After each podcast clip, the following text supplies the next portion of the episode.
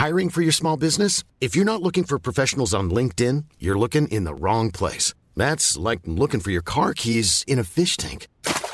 LinkedIn helps you hire professionals you can't find anywhere else, even those who aren't actively searching for a new job but might be open to the perfect role. In a given month, over 70% of LinkedIn users don't even visit other leading job sites. So start looking in the right place. With LinkedIn, you can hire professionals like a professional. Post your free job on linkedin.com slash people today.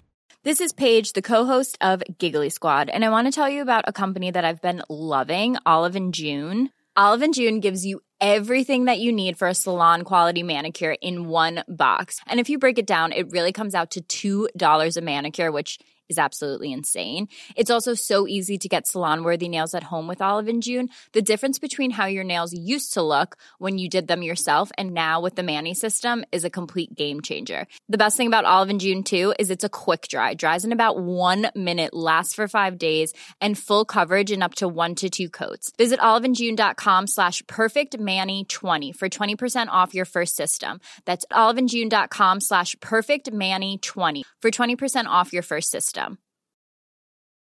Hey, it's Paige DeSorbo from Giggly Squad. High quality fashion without the price tag. Say hello to Quince. I'm snagging high-end essentials like cozy cashmere sweaters, sleek leather jackets, fine jewelry, and so much more. With Quince being 50 to 80% less than similar brands. And they partner with factories that prioritize safe, ethical, and responsible manufacturing. I love that. Luxury quality within reach. Go to quince.com slash style to get free shipping and 365 day returns on your next order. Quince.com slash style. Ça m'excite pas énormément la vision d'une société où tu as 20 euh, méga trusts qui contrôlent tout ce qui se passe dans le monde. Ça m'excite pas beaucoup. Bienvenue sur Nouvelle École, le podcast pour sortir des sentiers battus où je vais à la rencontre de gens passionnés au parcours atypique. Cette semaine, j'accueille Alexandre Dana pour la seconde fois. Alexandre est le cofondateur et dirigeant de Live Mentor, une école en ligne pour les porteurs de projets. C'est le premier comeback sur Nouvelle École et vous allez comprendre pourquoi en un an, Alexandre a complètement changé Live Mentor. Il nous raconte tout ça. On parle d'entrepreneuriat à la sauce artisanale. Alexandre veut aider tous les passionnés à trouver et développer leurs projets en se posant les bonnes questions. Live Mentor a déjà fourni des formations avancées à plus de 2500 élèves dans 20 pays différents. Il explique comment lancer son projet. On parle de l'importance de démystifier l'entrepreneuriat et d'arrêter de se créer des problèmes. Si vous voulez vous lancer ou que c'est déjà le cas, cet épisode est pour vous. Pensez à vous abonner sur Apple Podcast ou votre plateforme préférée, c'est ce qui m'aide le plus. Merci à tous et bonne écoute. J'ai absolument J'ai commencé. l'impression que t'as commencé. Hein Bien sûr que j'ai commencé.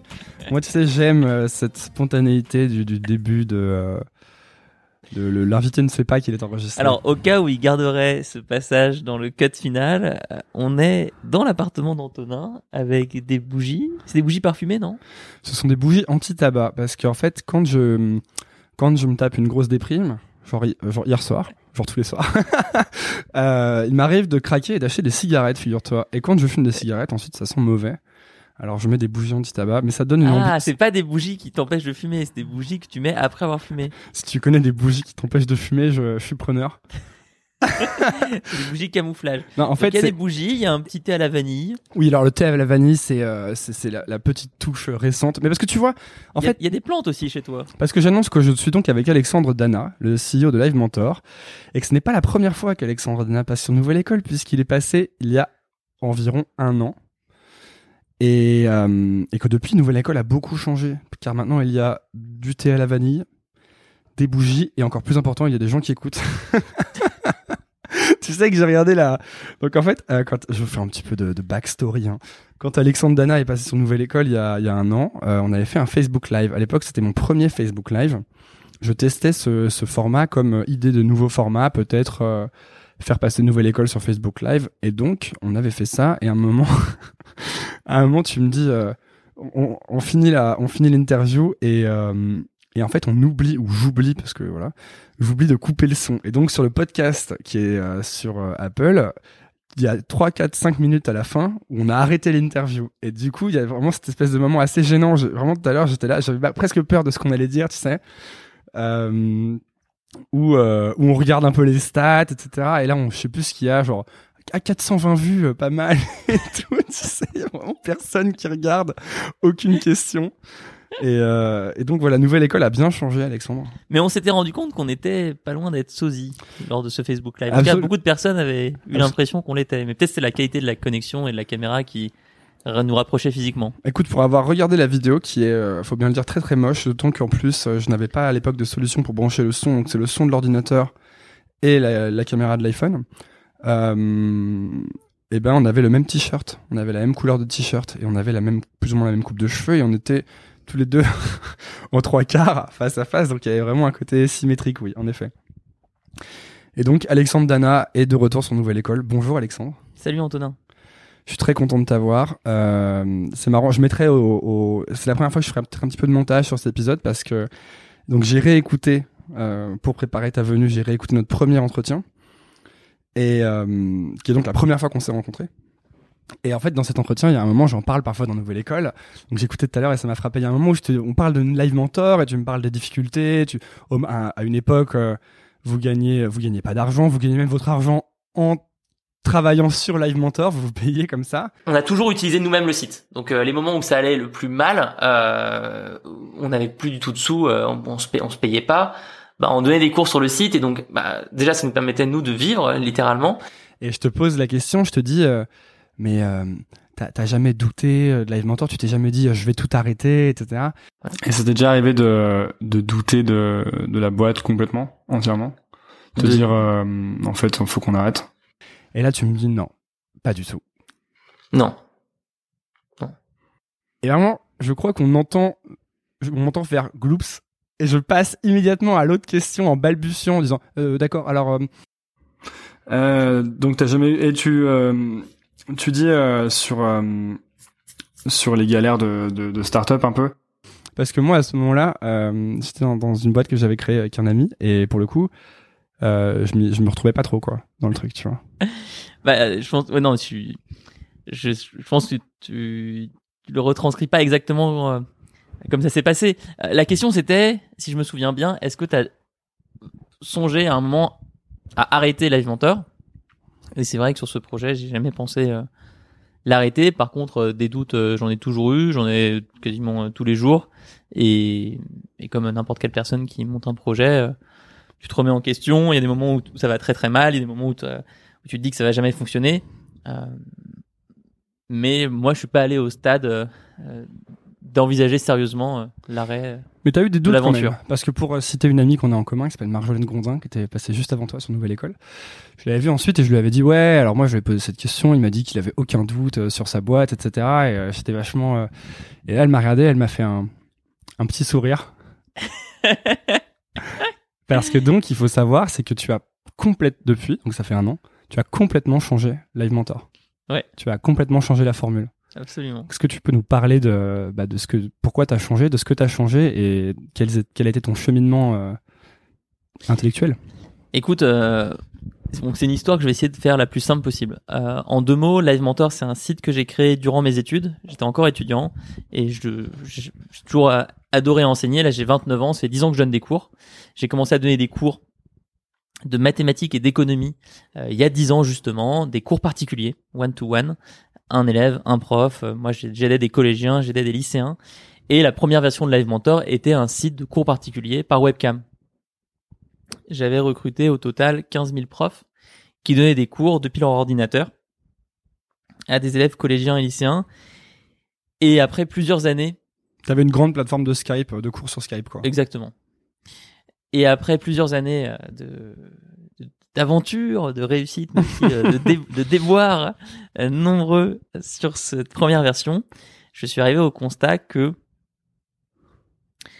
une, une énorme proportion des cours donnés sur le site n'étaient pas euh, de bonne qualité.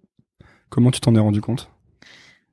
En écoutant les cours, en participant aux cours avec le prof et l'élève, en parlant énormément aux élèves, en parlant énormément aux profs, euh, en constatant que la différence, elle se fait à la marge.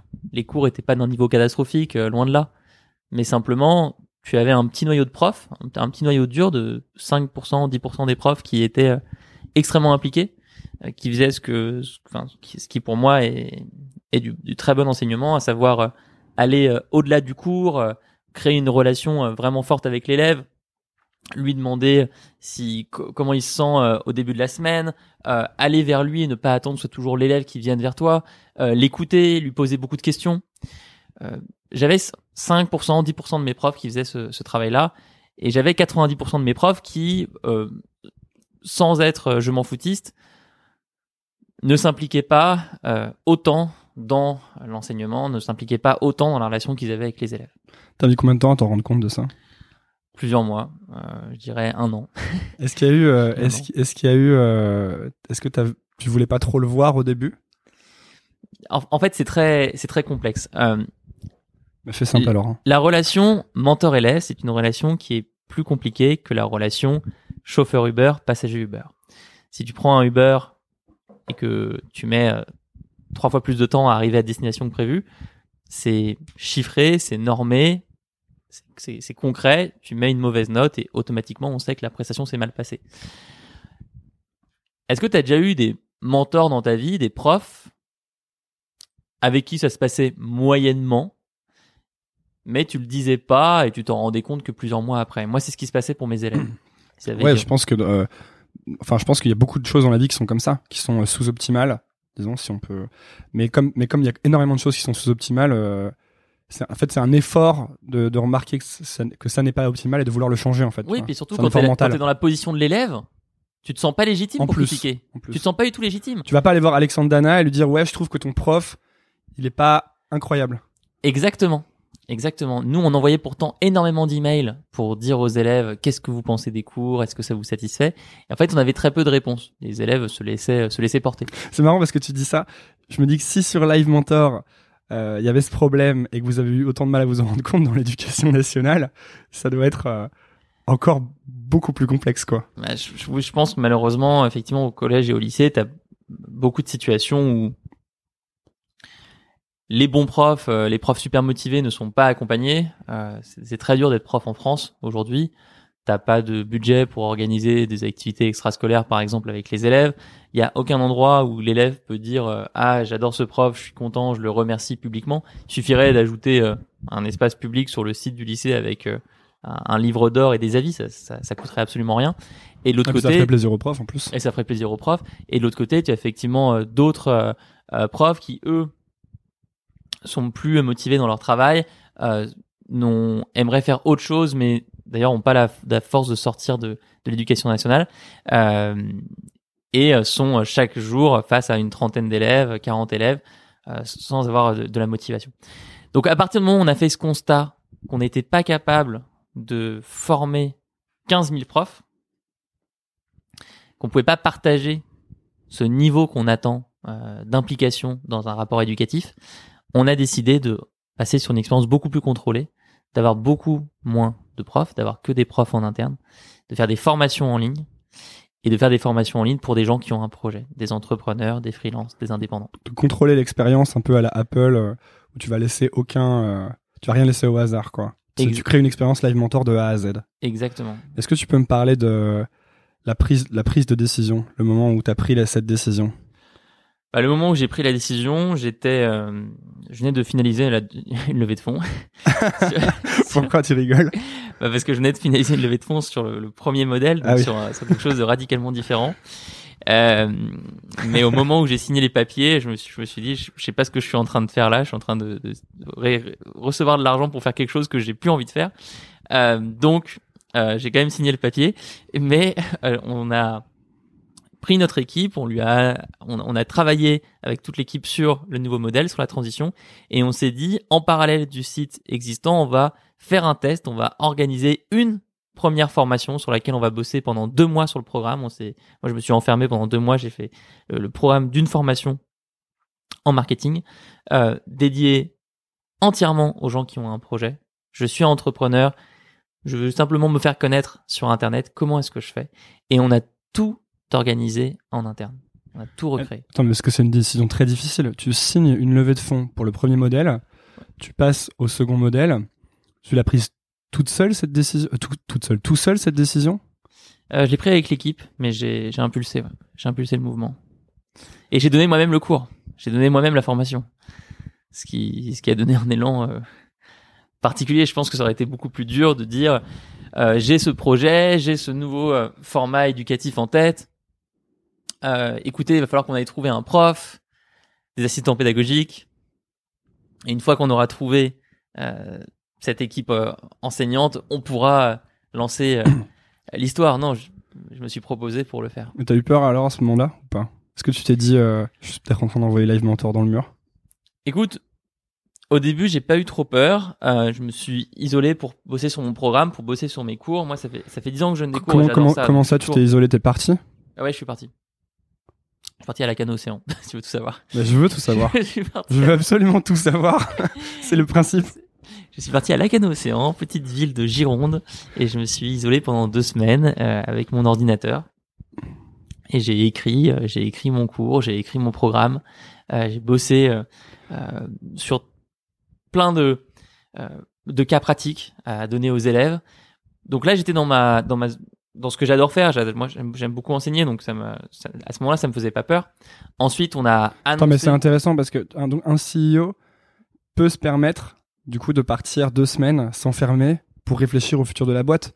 Parce que j'aurais tendance à penser que c'est difficile à faire quand t'es CEO, tous les, que même, même- même si tu changes de modèle, le premier modèle continue. Mm. Donc pendant que t'étais pas là, j'imagine qu'il y avait encore des cours qui se passaient sur Skype. Ouais, complètement, complètement. Donc alors que t'as as dit à ton équipe, euh, écoutez, je pars deux semaines, comment ça s'est passé ça? Écoute, je sais pas. Je, je crois que ça s'est bien passé. Enfin, en tout cas, je, je leur demanderai euh, en rentrant euh, tout à l'heure au bureau. C'est un truc que tu fais souvent, euh, partir t'isoler pour réfléchir à des problématiques euh, complexes? Euh... Non, c'est pas quelque chose que je fais souvent.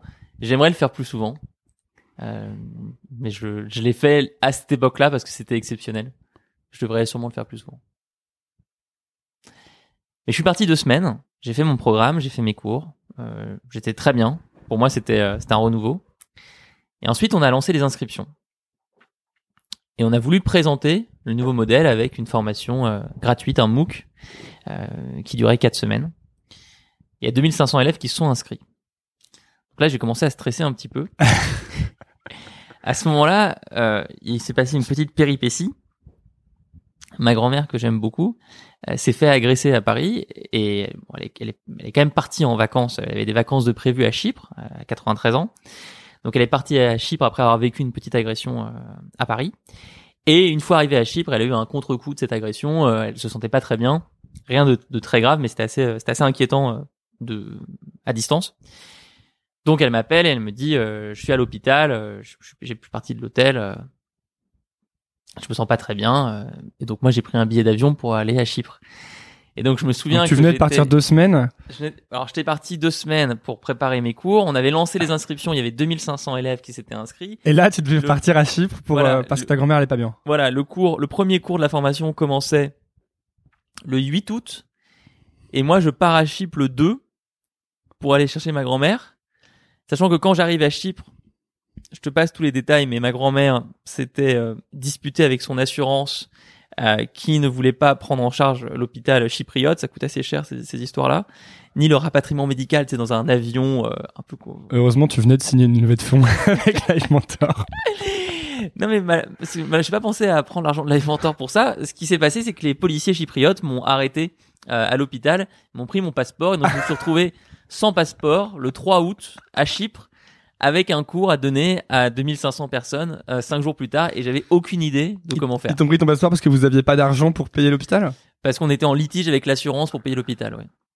Bonne ambiance. Donc à ce moment-là, euh, je me sentais pas très bien. Mais je me suis dit, euh, écoute, si tu réussis à rentrer en France euh, et que tu récupères ton passeport, c'est sûr qu'il faut foncer sur ce sur ce nouveau format de cours parce que parce que là, ton équipe est vraiment en train d'enseigner et et c'est génial quoi. C'est c'est on est en train de faire quelque chose qui est, qui est super sympa. Finalement, heureusement, cette histoire de passeport s'est réglée. Je suis rentré à Paris et euh, donc première semaine d'août à 20h 00 euh, le tout premier la toute première masterclass de Live Mentor le tout premier cours en direct euh, a été lancé et cinq minutes avant euh, Tu te sentais comment en, avant de... j'étais en crise cardiaque j'étais en crise cardiaque. Je me rappelle qu'il y avait donc toute l'équipe qui était avec moi.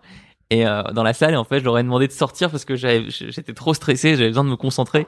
Euh, j'étais ultra stressé. Et donc ils sont ils sont sortis ils sont mis dans une autre salle. Et puis ensuite le cours a commencé. Euh, il y a eu un, un bug dès le début c'est que je voyais pas les messages des élèves. A- dans les cours live mentor il y a un chat Hmm. où les élèves peuvent envoyer tous leurs messages. Sauf que lors de ce premier cours le chat euh, ne fonctionnait pas pour le prof. Le prof ne voyait pas les n'avait pas le retour donc du coup j'ai donné mon cours euh, dans le brouillard en fait dans le noir Un peu comme mon premier Facebook Live. Et oui, J'avais fait un. Facebook Live Nouvelle École. tu sais, je suis resté, euh, je suis resté, je sais pas, 20 minutes, j'étais à Berlin et je, je ne voyais pas les commentaires sur l'application. Et je me disais, mais merde, les gens s'en foutent, quoi. Ils m'envoient aucun, aucun commentaire. Et moi, j'étais là, du coup, je meublais.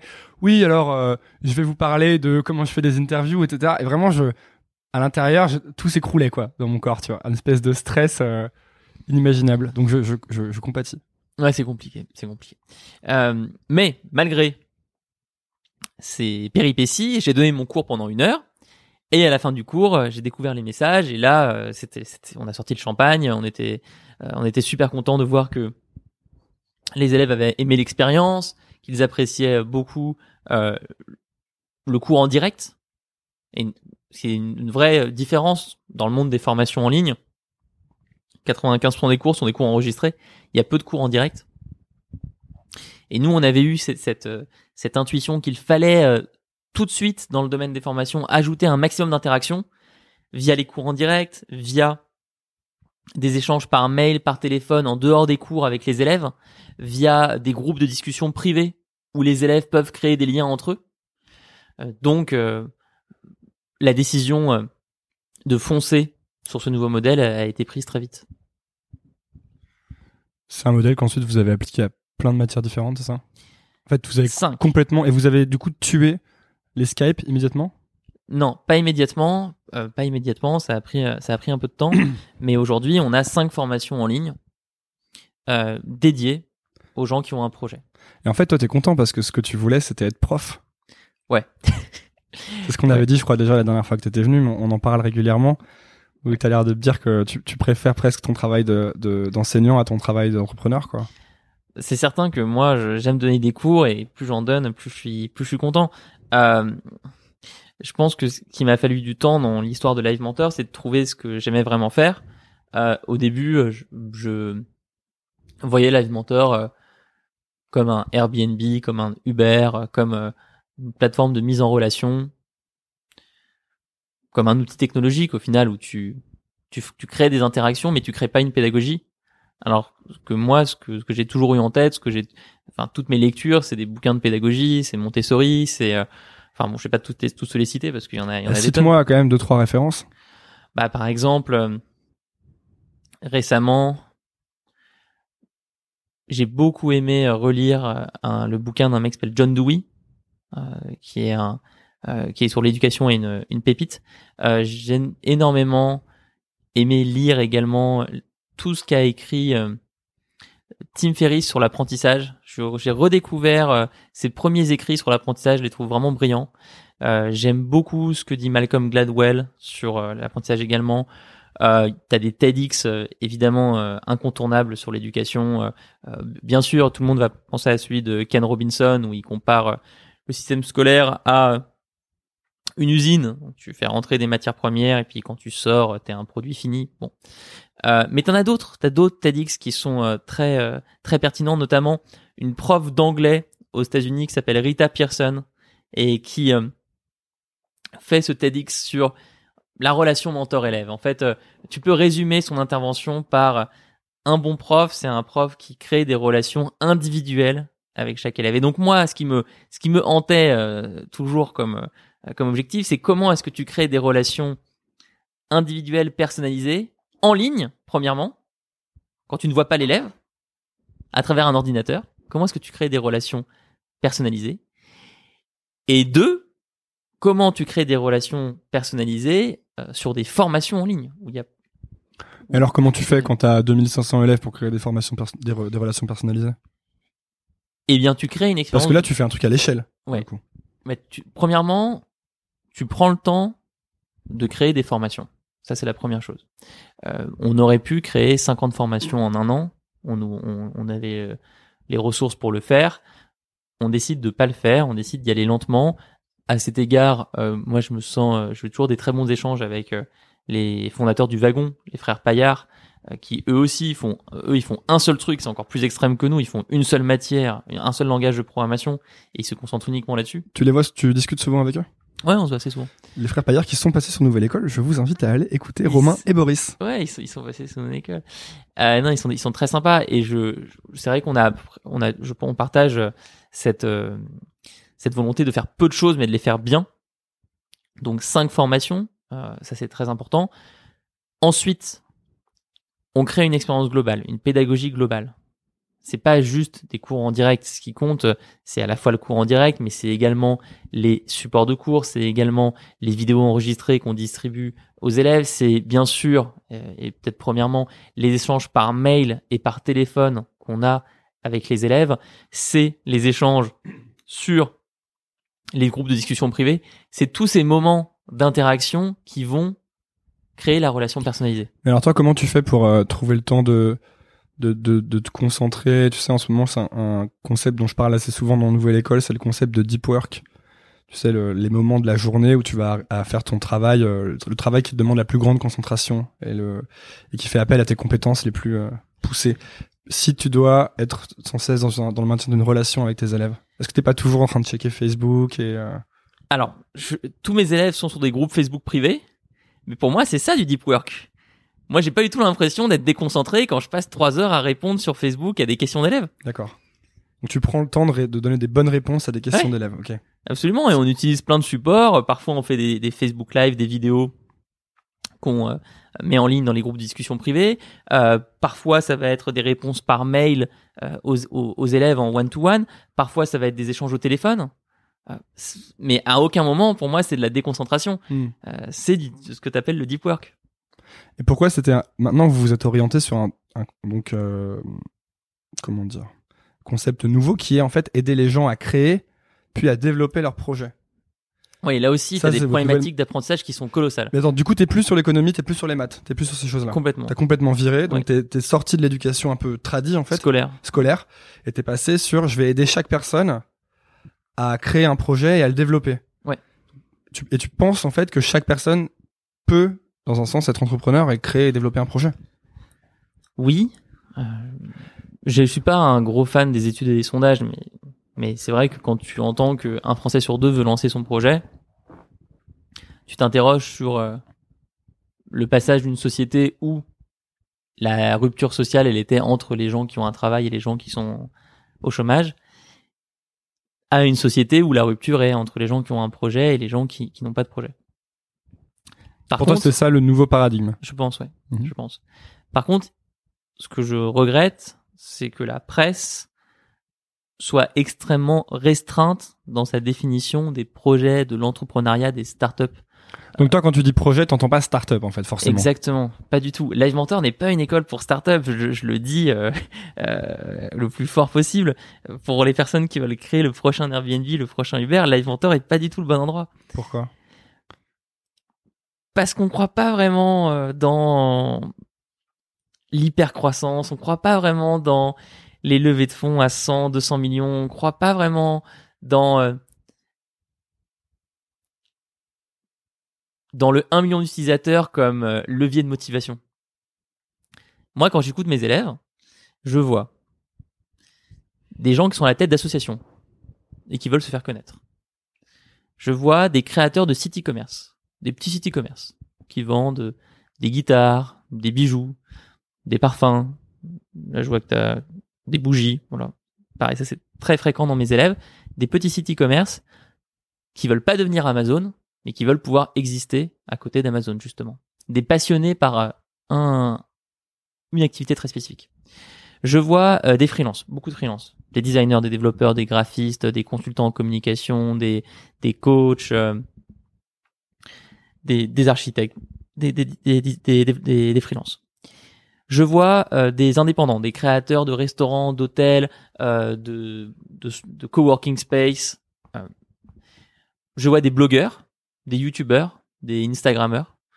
En fait, je vois que des porteurs de projets qui veulent créer ou développer leur communauté, les 100, 500, 1000 premiers fans. Et je vois assez peu d'élèves venir me voir en me disant Alex, euh, je veux savoir comment recruter 100, 200, 5000 employés. Je vois très peu d'élèves venir me voir en me disant je voudrais passer euh, tous les soirs sur le JT de TF1. Je vois très peu d'élèves venir me voir en me disant je veux construire un empire industriel et conquérir l'Europe. Ça, c'est ce que tu t'associes aux startups, du coup. Exactement. Et pourquoi tu crois pas, euh, on va ensuite aller parler des projets, pourquoi tu crois pas au modèle des startups, à Uber et à Airbnb Tu me dis, je crois pas forcément en ça. En fait, je, je pense pas que ce soit euh, Parce que juste avant, tu parlais des médias, tu disais, ça m'excite pas énormément la vision d'une société où tu as 20 euh, méga trusts qui contrôlent tout ce qui se passe dans le monde. Ça m'excite pas beaucoup. Et au final, ça ferait que 20 entrepreneurs. Ouais. ça m'excite beaucoup plus d'imaginer un monde où euh, 1000, 2000, 10 000, 1 million de personnes lancent leur projet à leur échelle et où on est dans un monde où chacun a sa petite activité dont il est l'expert et où les échanges sont multiples. en fait, ça veut dire, euh, c'est aussi un différentiel de, j'aime pas trop ce mot, mais d'ambition dans un sens. C'est-à-dire que les startups, c'est vraiment le côté, euh, c'est la, la réponse à l'ambition dévorante, tu sais, à la volonté de, de, comme tu dis, de construire un empire, de, de dévorer le monde. C'est ce que critique euh, l'école Basecamp un peu en fait, dont tu fais un Oui, peu mais partie. c'est Quoi. mais complètement. Mais c'est pas la même ambition, mais c'est pas une ambition moindre. Non. C'est pas une ambition moindre que de vouloir se concentrer sur euh, la création de chaussettes euh, pour hommes euh, dans euh, le Rhône et de vouloir distribuer sur Internet ces chaussettes pour hommes. Et pourquoi il y a des gens qui veulent faire Uber et des gens qui veulent distribuer leurs chaussettes alors? Je pense que ceux qui veulent distribuer leurs chaussettes, ce sont des vrais passionnés. C'est ceux que j'aime avoir euh, comme élèves. Ce sont des gens qui sont euh, passionnés de chaussettes. Ils adorent ça. Ils peuvent en parler pendant des heures. De la même manière que moi, euh, j- jamais je recréerai une, une, une, boîte, je pense, après Live Mentor. Euh, je suis passionné d'éducation. Je je suis pas passionné euh, euh, d'entrepreneuriat. J'ai le sentiment qu'une- que 90% des créateurs de start-up en France sont, ont été un peu drogués au, aux success stories, à la, bah justement Uber, à la Airbnb, ont été dopés euh, à toutes les histoires sur les startups qu'on lit dans la presse, qu'on lit dans euh, les échos, euh, French Web, etc. Et, et ils se sont levés le matin en disant, je veux créer une startup, avant même de se dire, je veux lancer un projet dans tel domaine. Ah oui, bah c'est sûr. Moi, là, ça, ça fait vraiment écho à. Tu te définis socialement comme créateur de startup. Mais je trouve, Voilà. je trouve ça. je trouve- En fait, moi, ça fait vraiment écho à ce que je pensais. Je me souviens quand je suis parti à euh, à San Francisco, donc je venais d'avoir HEC et euh, et là-bas, donc euh, startup, startup, startup. Surtout que c'était en 2014, je crois, 2013. Donc vraiment, on était en plein. Enfin, l'explosion de toutes les grosses startups. Maintenant, il y a un peu un tout petit retour de bâton qui commence, tu sais, mais alors à l'époque, pas du tout. Et, et là-bas, vraiment, je me disais, en fait, il il y a, si tu ne fais pas de startup, en fait, t'existes même pas. Ta vie ne vaut même pas le, le, coup d'être vécu presque. Tu sais, tellement tout tourne autour de ça. Et quand tu retournes en France, euh, qu'est-ce que t'entends, qu'est-ce que tu lis, qu'est-ce que tu vois sur Facebook, dans les médias, etc. Si tu vois des success stories d'entrepreneurs extrêmement jeunes qui ont vendu leur société extrêmement cher euh, et qui sont qui sont les nouvelles figures euh, déifiées en fait. Et toi, tu te dis mais en fait, il, faut que je fasse ça parce que euh, on te on te met tellement ce message dans la tête que tu as vraiment l'impression que rien d'autre ne vaut le coup. Et euh, et je je suis à peu près de, de, ton avis en moi je me souviens vraiment m'être dit en fait je me j'ai pas réfléchi à ce que je voulais faire j'ai réfléchi à ce que je voulais être en fait. Tu vois tu confonds ce que tu aimerais être le, le fantasme et ce que tu aimerais faire en fait au quotidien tous les jours. Et euh, voilà donc c'était juste pour euh, apporter ma petite parce que je, je pense que c'est vrai en fait cette histoire. Je vois vraiment ça ouais. Ouais, c'est l'intoxication au message. euh, En plus, il y a toute une industrie qui vit de ça, donc que ce soit l'industrie des, euh, donc le, le- les ventures capitalistes en fait se nourrissent de, euh, de, hum, il faut qu'il y ait des nouvelles personnes qui viennent créer des nouvelles startups pour lever des fonds et potentiellement faire des exits. Enfin, c'est quand même une chaîne quoi maintenant. D'ailleurs, le Y Combinator, la- l'accélérateur de startups euh, en Californie, euh, c'est ni plus ni moins qu'une usine à produire des startups en fait. Et ça fait des batchs d'ailleurs, c'est-à-dire que tous les six mois ou tous les ans, ou tous les trois mois, je sais plus comment ça marche, tu as euh, 10, 15, 20 nouvelles startups qui sont validées par le YC, euh, dans lesquelles les gens investissent et ça fait un portefeuille d'investissement pour les investisseurs. Et euh, Moi, je vais, je vais te raconter une histoire. quand je suis passé par différents incubateurs avec Live Mentor. On s'est fait également refuser de certains incubateurs. et je me rappelle d'un au, au début, moi, j'allais à tous les événements d'entrepreneurs, mais tous. je me disais que c'était super important pour réussir. Il fallait faire tous les événements. Donc, j'avais pris le calendrier des événements sur Paris. Le lundi, T'allais à des meet-up j'allais à des meet-up. Le lundi, j'avais l'apéro entrepreneur. Le mardi, j'avais le Start in Paris. Le mercredi, j'avais l'événement French Web. Toute ma semaine était remplie. Euh, ça m'apportait pas grand-chose. Je faisais pas de, pas de rencontres intéressantes. Et je me rappelle d'un événement où je, je parle à quelqu'un qui vient de présenter un projet euh, et j'ai l'impression qu'il est super passionné par son projet. Et je lui demande alors, euh, ça a l'air génial, euh, tu te vois bosser là-dessus euh, pendant dix ans? Elle me dit ah non, pas du tout. il y a trois mois j'étais sur autre chose et si dans deux mois ça marche pas, je passe sur autre chose également. Et à ce moment-là, moi je me, je suis senti vraiment, en... je comprenais pas ce discours. J'étais en décalage total avec avec cette approche-là parce que je- j'ai, je- j'ai- on a prolongé la discussion. Et il m'a expliqué que c'était l'approche startup américaine, l'approche agile, l'approche lean, ou, euh, L'itération. l'itération et tu faut pas s'attacher à l'idée, faut passer euh, d'un truc à l'autre, on s'en fout, le seul euh, truc qui compte c'est de trouver quelque chose où il y a de la croissance, euh, le, le sujet sur lequel tu bosses c'est pas la peine d'être passionné, faut être il y a un côté assez froid, assez scientifique. Il y a un côté très business, quoi. Avec tes très business, il me dit euh, je veux juste trouver le truc sur lequel euh, je vais avoir un peu de traction, c'est-à-dire le, le premier décollage des chiffres et après je vais lever des fonds.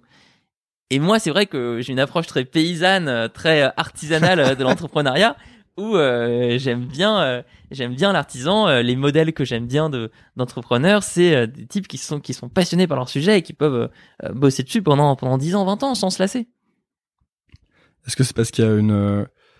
poursuivez peut-être pas les mêmes buts aussi? Sûrement. Toi, c'est qu'est-ce que tu poursuis à travers, euh, à travers Live Mentor, l'entrepreneuriat? Aujourd'hui mon but c'est de créer une pédagogie euh, la plus euh, efficace pour des élèves qui ont un projet. Donc tu t'en fous de passer dans le Forbes sortie under sortie? Ah oui complètement. Oui vraiment. C'est jamais un truc qui t'a affecté, ça? Tu Est-ce bah- est-ce qu'il est déjà arrivé que tu Bah, doutes déjà, de je- ta position en voyant euh, des euh, des amis d'ailleurs qui pour certains sont assez proches de toi qui euh, qui euh, vont bien utiliser euh, les médias ce genre de choses Ah, bon, passer dans les médias, euh, si ça peut aider ton projet, il faut le faire bien sûr. Ce que j'ai par contre euh, compris. non je dis ça je dis pas ça pour euh, c'est pas une critique de ceux qui passent dans les médias c'est plus que euh, il y a un côté assez arbitraire à qu'est-ce qui va quelles bonnes histoires vont passer dans les médias quels euh, Mm. bons profils vont être retenus qui est pas fort et, et, et parfois euh, je, je pense en tout cas moi c'est déjà des choses qui m'ont frustré à une Mm. époque tu vois de Bah, il se trouve que par euh, des circonstances euh, que je n'explique pas, je suis passé pas mal à la télé au début de Live Mentor. Je passé sur TF1, je passé sur France 2. parce que tu voulais faire une start-up au début de Live Mentor c'est peut-être pour ça Sûrement. tu faisais le mais- Uber de l'éducation Mais, mais je me suis rendu compte que je passais à la télé à l'époque où le projet ne marchait pas du tout. Donc à ce moment-là, je me suis dit ah, mais en fait, les gens qui passent à la télé, c'est pas forcément que leur projet fonctionne. C'est juste que euh, ils ont eu de la chance à un moment donné ou qu'il y a un concours de circonstances que tu t'expliques pas ou que t'as un réseau. Donc déjà, j'ai vite compris que passer à la télé ou passer dans les médias, c'était pas euh, Oui, mais tu l'as compris, tu l'as compris parce que t'es passé à la télé. Comment est-ce qu'on fait quand on ne passe pas à la télé pour s'extirper de, de, de ces, finalement, de, de ces poursuites qui me paraissent à moi un peu vaines? Euh, je vais te donner un exemple. Il y a, y a un- quelqu'un de très gentil qui est venu me- m'envoyer un message hier et euh, qui m'a dit, euh, il monte une boîte et il me dit, tu sais qu'il y a plein d'entrepreneurs comme moi qui, qui rêvent de passer sur TechCrunch ou sur Nouvelle École. Mhm. j'étais- là, c'est gentil, tu vois, mais j'avais envie de dire, euh, je, sais, je, je suis pas sûr que ce soit un, un bon objectif, tu vois, parce que passer sur TechCrunch, euh, bah, si t'as une bonne adresse email et une bonne histoire, je pense que tu peux y passer. Et passer sur Nouvelle École, bah, si t'es mon pote, c'est con. mais, en- mais tu vois, genre, euh, c'est difficile de. On a quand même tous un peu envie de briller, tu vois. Hmm, Et en fait, mais et pourtant le, le la poursuite de de ce qui brille et du prestige n'est pas a priori la bonne poursuite pour euh, monter un projet qui a du sens et qui te parle et qui te rend heureux. Je pense qu'on peut, on peut avoir deux idées sur ce thème. La première, c'est d'expliquer la réalité d'un passage télé, par exemple. Alors, nouvelle école, c'est sympa. Il y a des bougies à la banane euh, et du thé à la vanille. C'est à la vanille Euh, aussi. La, je veux dire que passer sur BFM, euh, c'est que tu as rendez-vous à 7 heures du matin à Boulogne euh, avec Stéphane Soumier. Euh, Il est sympa, Stéphane Soumier. Je trouve qu'il a l'air sympa, ce type. ça reste entre nous, j'espère qu'il nous écoute pas, mais il est complètement fou. Enfin, il est complètement fou, ce mec. Genre, il a le cœur qui pulse à 3000 à l'heure. D'accord. je sais pas, quelle que soit l'heure du jour et de la nuit, euh, t'as l'impression que il est prêt pour aller en boîte. Moi, il m'a, souhaité la bienvenue, donc à 7 heures du matin, dans la grande tour euh, à Boulogne. Euh, Alors, génial, comment tu t'appelles déjà? Donc, déjà, bah, premier constat, euh, le type ne, connaît pas ton nom. c'est- pas sa faute, c'est que le, le système est conçu pour euh, créer un maximum de contenu d'une qualité, du coup, logiquement moyenne tout au long de la journée. Voilà, donc toute la journée, il y a des types comme toi ou moi qui qui, qui débarquons dans la dans la tour de BFM. Coucou, est-ce que c'est possible de faire de faire une interview? On te maquille en 30 secondes. euh, Quelqu'un lit des questions sans être jamais allé sur ton site. euh, et puis après, c'est fini. Au revoir. Et puis tu tu tu repars chez toi. Moi, je je me suis jamais senti euh, roi du monde en sortant d'une interview. Donc, euh, Hmm. faut faut vraiment euh, Désacralisé. ouais, désacraliser le sujet. Ensuite, oui, on, on veut tous briller. Ça, je dis pas, je dis pas l'inverse. Mais justement, tu vas briller si tu te concentres sur ta communauté, si tu te concentres sur euh, avoir le meilleur service, le meilleur, euh, euh, le meilleur produit pour les 20, 50, 100 premières personnes qui vont s'intéresser à toi et qui vont te dire mais merci c'est génial c'est super. Moi ce qui m'a euh, donné un nouvel élan dans l'histoire de Live Mentor c'est vraiment nos, premiers élèves ces 50 premiers entrepreneurs euh, que je, pense que je peux tous te, tous donner leur prénom et tout, je peux te donner à tous leurs projets Je Ah, sais, on dirait que t'as je envie que sais- je te défie. je sais que t'as envie de un petit peu euh, mais mais je pourrais je pourrais vraiment le faire je crois que je, je les connais tous euh, je les connais tous par cœur T'a- T'allais t'allais pas continuer là? Ah, tu veux que je commence? Non, non.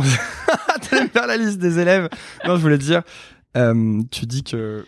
Pour moi c'est les deux éléments c'est un il faut désacraliser Merci, merci de m'avoir sauvé. désacraliser la médiatisation. Et deux, si tu veux briller, si tu veux avoir euh, de la reconnaissance, mais concentre-toi sur euh, sur ce que tu fais, concentre-toi sur ton activité et essaye de briller auprès de ces personnes-là. Et c'est pas grave de de, de ne pas avoir euh, le 20h de TF1 et, et d'avoir tous tes amis qui vont te mettre un message sur ton Facebook. c'est génial, c'est exceptionnel, you're a rockstar. enfin, oui. Donc ça, en fait, c'est ce que c'est ce que vous faites beaucoup. Vous démystifiez beaucoup, même dans vos formations. Vous prenez un, malin plaisir en fait à, aller à contre-courant de ce qui se fait en général. Ouais. C'est- Parce- que pourquoi? Parce qu'il y a trop de bruit. Vous essayez de refaire comme le, le titre des, du blog des types de Basecamp, c'est ça, signal versus noise, tu sais, Hmm. le, le signal euh, à l'inverse du bruit, quoi. C'est ce que vous essayez de faire aussi? C'est ce qu'on essaye de faire. On donne que des compétences concrètes, euh, activables. Euh, par exemple, donc, on délivre pas de diplôme Pourquoi? Parce que ça sert à rien pour nos élèves. Ça sert absolument à rien. Parce que Open Classrooms, par exemple, ils donnent un diplôme pour euh, permettre aux gens ensuite de se faire employer. Oui, mais parce que eux, leur objectif, c'est que les gens euh, trouvent un boulot. Mhm. Moi, mon objectif, c'est d'aider des gens qui ont un projet à avancer dans leur projet. Donc en effet, ils n'ont pas besoin de diplôme pour lancer leur projet. Voilà, c'est pas du tout la même pédagogie. Euh, donc ça, c'est une, c'est une première chose, se concentrer sur ce qui compte vraiment pour les élèves, à savoir des compétences concrètes et utiles. Deuxième problématique, comment aider efficacement des élèves qui sont porteurs de projets et qui donc, par définition, n'ont pas le même horizon de temps? Dans une formation classique, tu prends tous les élèves pendant deux semaines, deux mois, un an, mais c'est le même horizon de temps pour tout le monde. Et à la fin, tu fais passer un test. Les élèves passent le test. 80% des élèves sont validés, 20% sont pas validés. Point final. Tu te rends bien compte que quand tu embarques 20, 50, 200, 1000 porteurs de projets, t'en as certains qui sont encore employés, qui n'ont pas encore lancé leur projet. Tu en as d'autres qui viennent de se lancer, qui sont dans le doute total. Tu en as encore d'autres qui sont déjà lancés, qui ont un début d'activité. Tu en as certains, comme, comme, comme j'ai chez moi, euh, qui ont déjà un truc qui tourne assez bien avec 20 employés, 30 employés. Chacun n'est pas au même stade sur la ligne de départ. Et chacun ne sera pas au même stade à la ligne d'arrivée. En fait, il n'y a pas de ligne d'arrivée. Donc, qu'est-ce qu'on a fait? On a mis un accès à vie au cours. Et un accès à, au- à la vie, à la communauté, et même un accès à vie, ce qui était euh, complètement dingue quand on y repense, au coaching. Alors qu'un élève, aujourd'hui, même s'il a suivi une formation il y a six mois, il peut encore nous contacter. Et c'est ça qui fait la différence?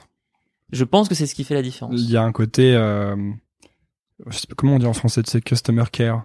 C'est comme quand tu achètes un, un, casque de bonne qualité et qu'on te dit qu'il est garanti à vie. Et quoi, Ouais. qu'il arrive, tu vas pouvoir le rechanger. Non mais tu vois, ça fait. Non mais ça, je compare des choses qui ne sont pas comparables, mais mais c'est ça qui fait la différence. Parce qu'en fait, qui, euh, j'ai l'impression, en fait, c'est les tous les modèles où on, en fait, t'envoies un signal en disant on a on a on a de la, on a en abondance de choses à donner. Tu sais, je sais pas si tu vois ce que je veux dire. Quand tu quand tu donnes l'impression que tu es un peu euh, avare de choses à donner, Mm. ça envoie pas le bon signal et ça donne pas confiance aux gens et, ça, et c'est toute une dynamique, j'ai le sentiment, tu sais. Mais tu, tu connais cette, euh, cette image où tu vois un singe, un éléphant, un pingouin, un, un rat, et t'as un maître d'école qui s'adresse à tous ces animaux et qui leur dit pour vous départager, vous avez tous le même examen, c'est faire, c'est juste, c'est équitable, vous allez tous monter à l'arbre. Donc évidemment, ça n'est absolument pas juste, absolument pas équitable, parce que le singe peut monter à l'arbre, alors que l'éléphant va écraser l'arbre et que euh, le pingouin ne va pas réussir à monter. Donc, je me suis dit, comment est-ce que je fais pour accompagner des élèves qui sont à la fois pingouins, singes, éléphants et rats? Euh, J'aurais peut-être pas dû prendre l'exemple du rat. Et pour moi, bah, ça passe par l'accompagnement, ça passe par les échanges entre élèves, ça passe par euh, l'accès à vie aux cours, ça passe par euh, constamment mettre à jour le contenu des cours. Ça, c'est très important. Et c'est pour ça que j'ai une équipe de profs en interne pour pouvoir avoir la maîtrise sur le contenu et les renouveler sans cesse. Euh, moi, je suis pas content. La qualité des cours sur, sur Live Mentor, je suis jamais content. Genre, je pense qu'il y a encore Donc, tu Énormément de choses tu à fais pas améliorer. du passive income, quoi. Tu lâches pas ton cours et ensuite tu passes à l'autre pour euh, pouvoir faire plus de. non. Ça, effectivement, ce que, ce que tu C'est mentionnes. de ça dont je parle quand je parle d'abondance. C'est d'envoyer le signal qu'en fait, euh, tu vas toujours donner plus parce que t'es pas, t'es pas en manque de choses à donner. C'est c'est pas très clair ce que je dis, mais Non, mais ce que tu mentionnes, le passive income, ça, ça évoque une réalité du monde des formations où tu as beaucoup de formateurs indépendants qui enregistrent une série de vidéos et qui ensuite euh, la, la distribuent et tu te retrouves à, à, Non. à avoir des cours qui ont été tournés il y a 10 ans et qui sont plus à jour. Non, mais ce que je veux dire, c'est que ça crée un vrai lien, en fait. Ça crée un- une vraie relation de confiance quand tu dis aux gens, on va pas vous lâcher. Tu vois, c'est un peu la même relation de confiance que tu, ou en tout cas la confiance que tu dégages quand, mettons, tu es freelance ou entrepreneur et tu te vends. Et, euh, et tu te vends, tu, déjà, tu te vends cher. Et surtout, tu, tu, tu montres qu'en fait, t'as pas besoin de ce deal. En fait, vu que tu montres que t'as pas besoin de ce deal parce que tu survis quand même, les gens ont envie de travailler avec toi. Et en fait, quand tu dégages ce sentiment d'abondance, tu crées un lien de confiance de- de- dans un sens ou dans l'autre. C'est ça dont je voulais parler en fait.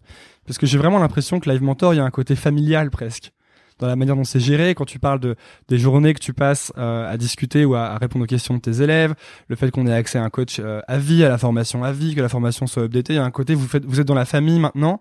Et vu que vous êtes dans la famille, on va prendre soin de vous tout, le- tout le temps. C'est pas pour euh, euh, faire la promo de Live Mentor, hein, mais j'essaie de décrypter ce truc parce que je pense que c'est très important parce que souvent, moi j'ai déjà souvent été euh, discuté avec des gens qui disent, qui tu sais, il y a un côté euh, under promise, over deliver. Tu sais, c'est le truc Mm. qu'on dit beaucoup. Donc tu tu vas faire attention à ce que tu promets pour pas te rater, et ensuite tu vas évidemment euh, fournir plus que ce que tu avais promis parce que c'est ce dont tu es capable. Et je suis pas sûr que ce soit une bonne stratégie parce que ça, je pense que c'est bien de, de promettre ce que tu peux, donc de donner, à- de, de promettre à fond et de donner à fond derrière, tu vois, de pas être dans le, la peur comme si on n'allait pas réussir à, à remplir sa promesse.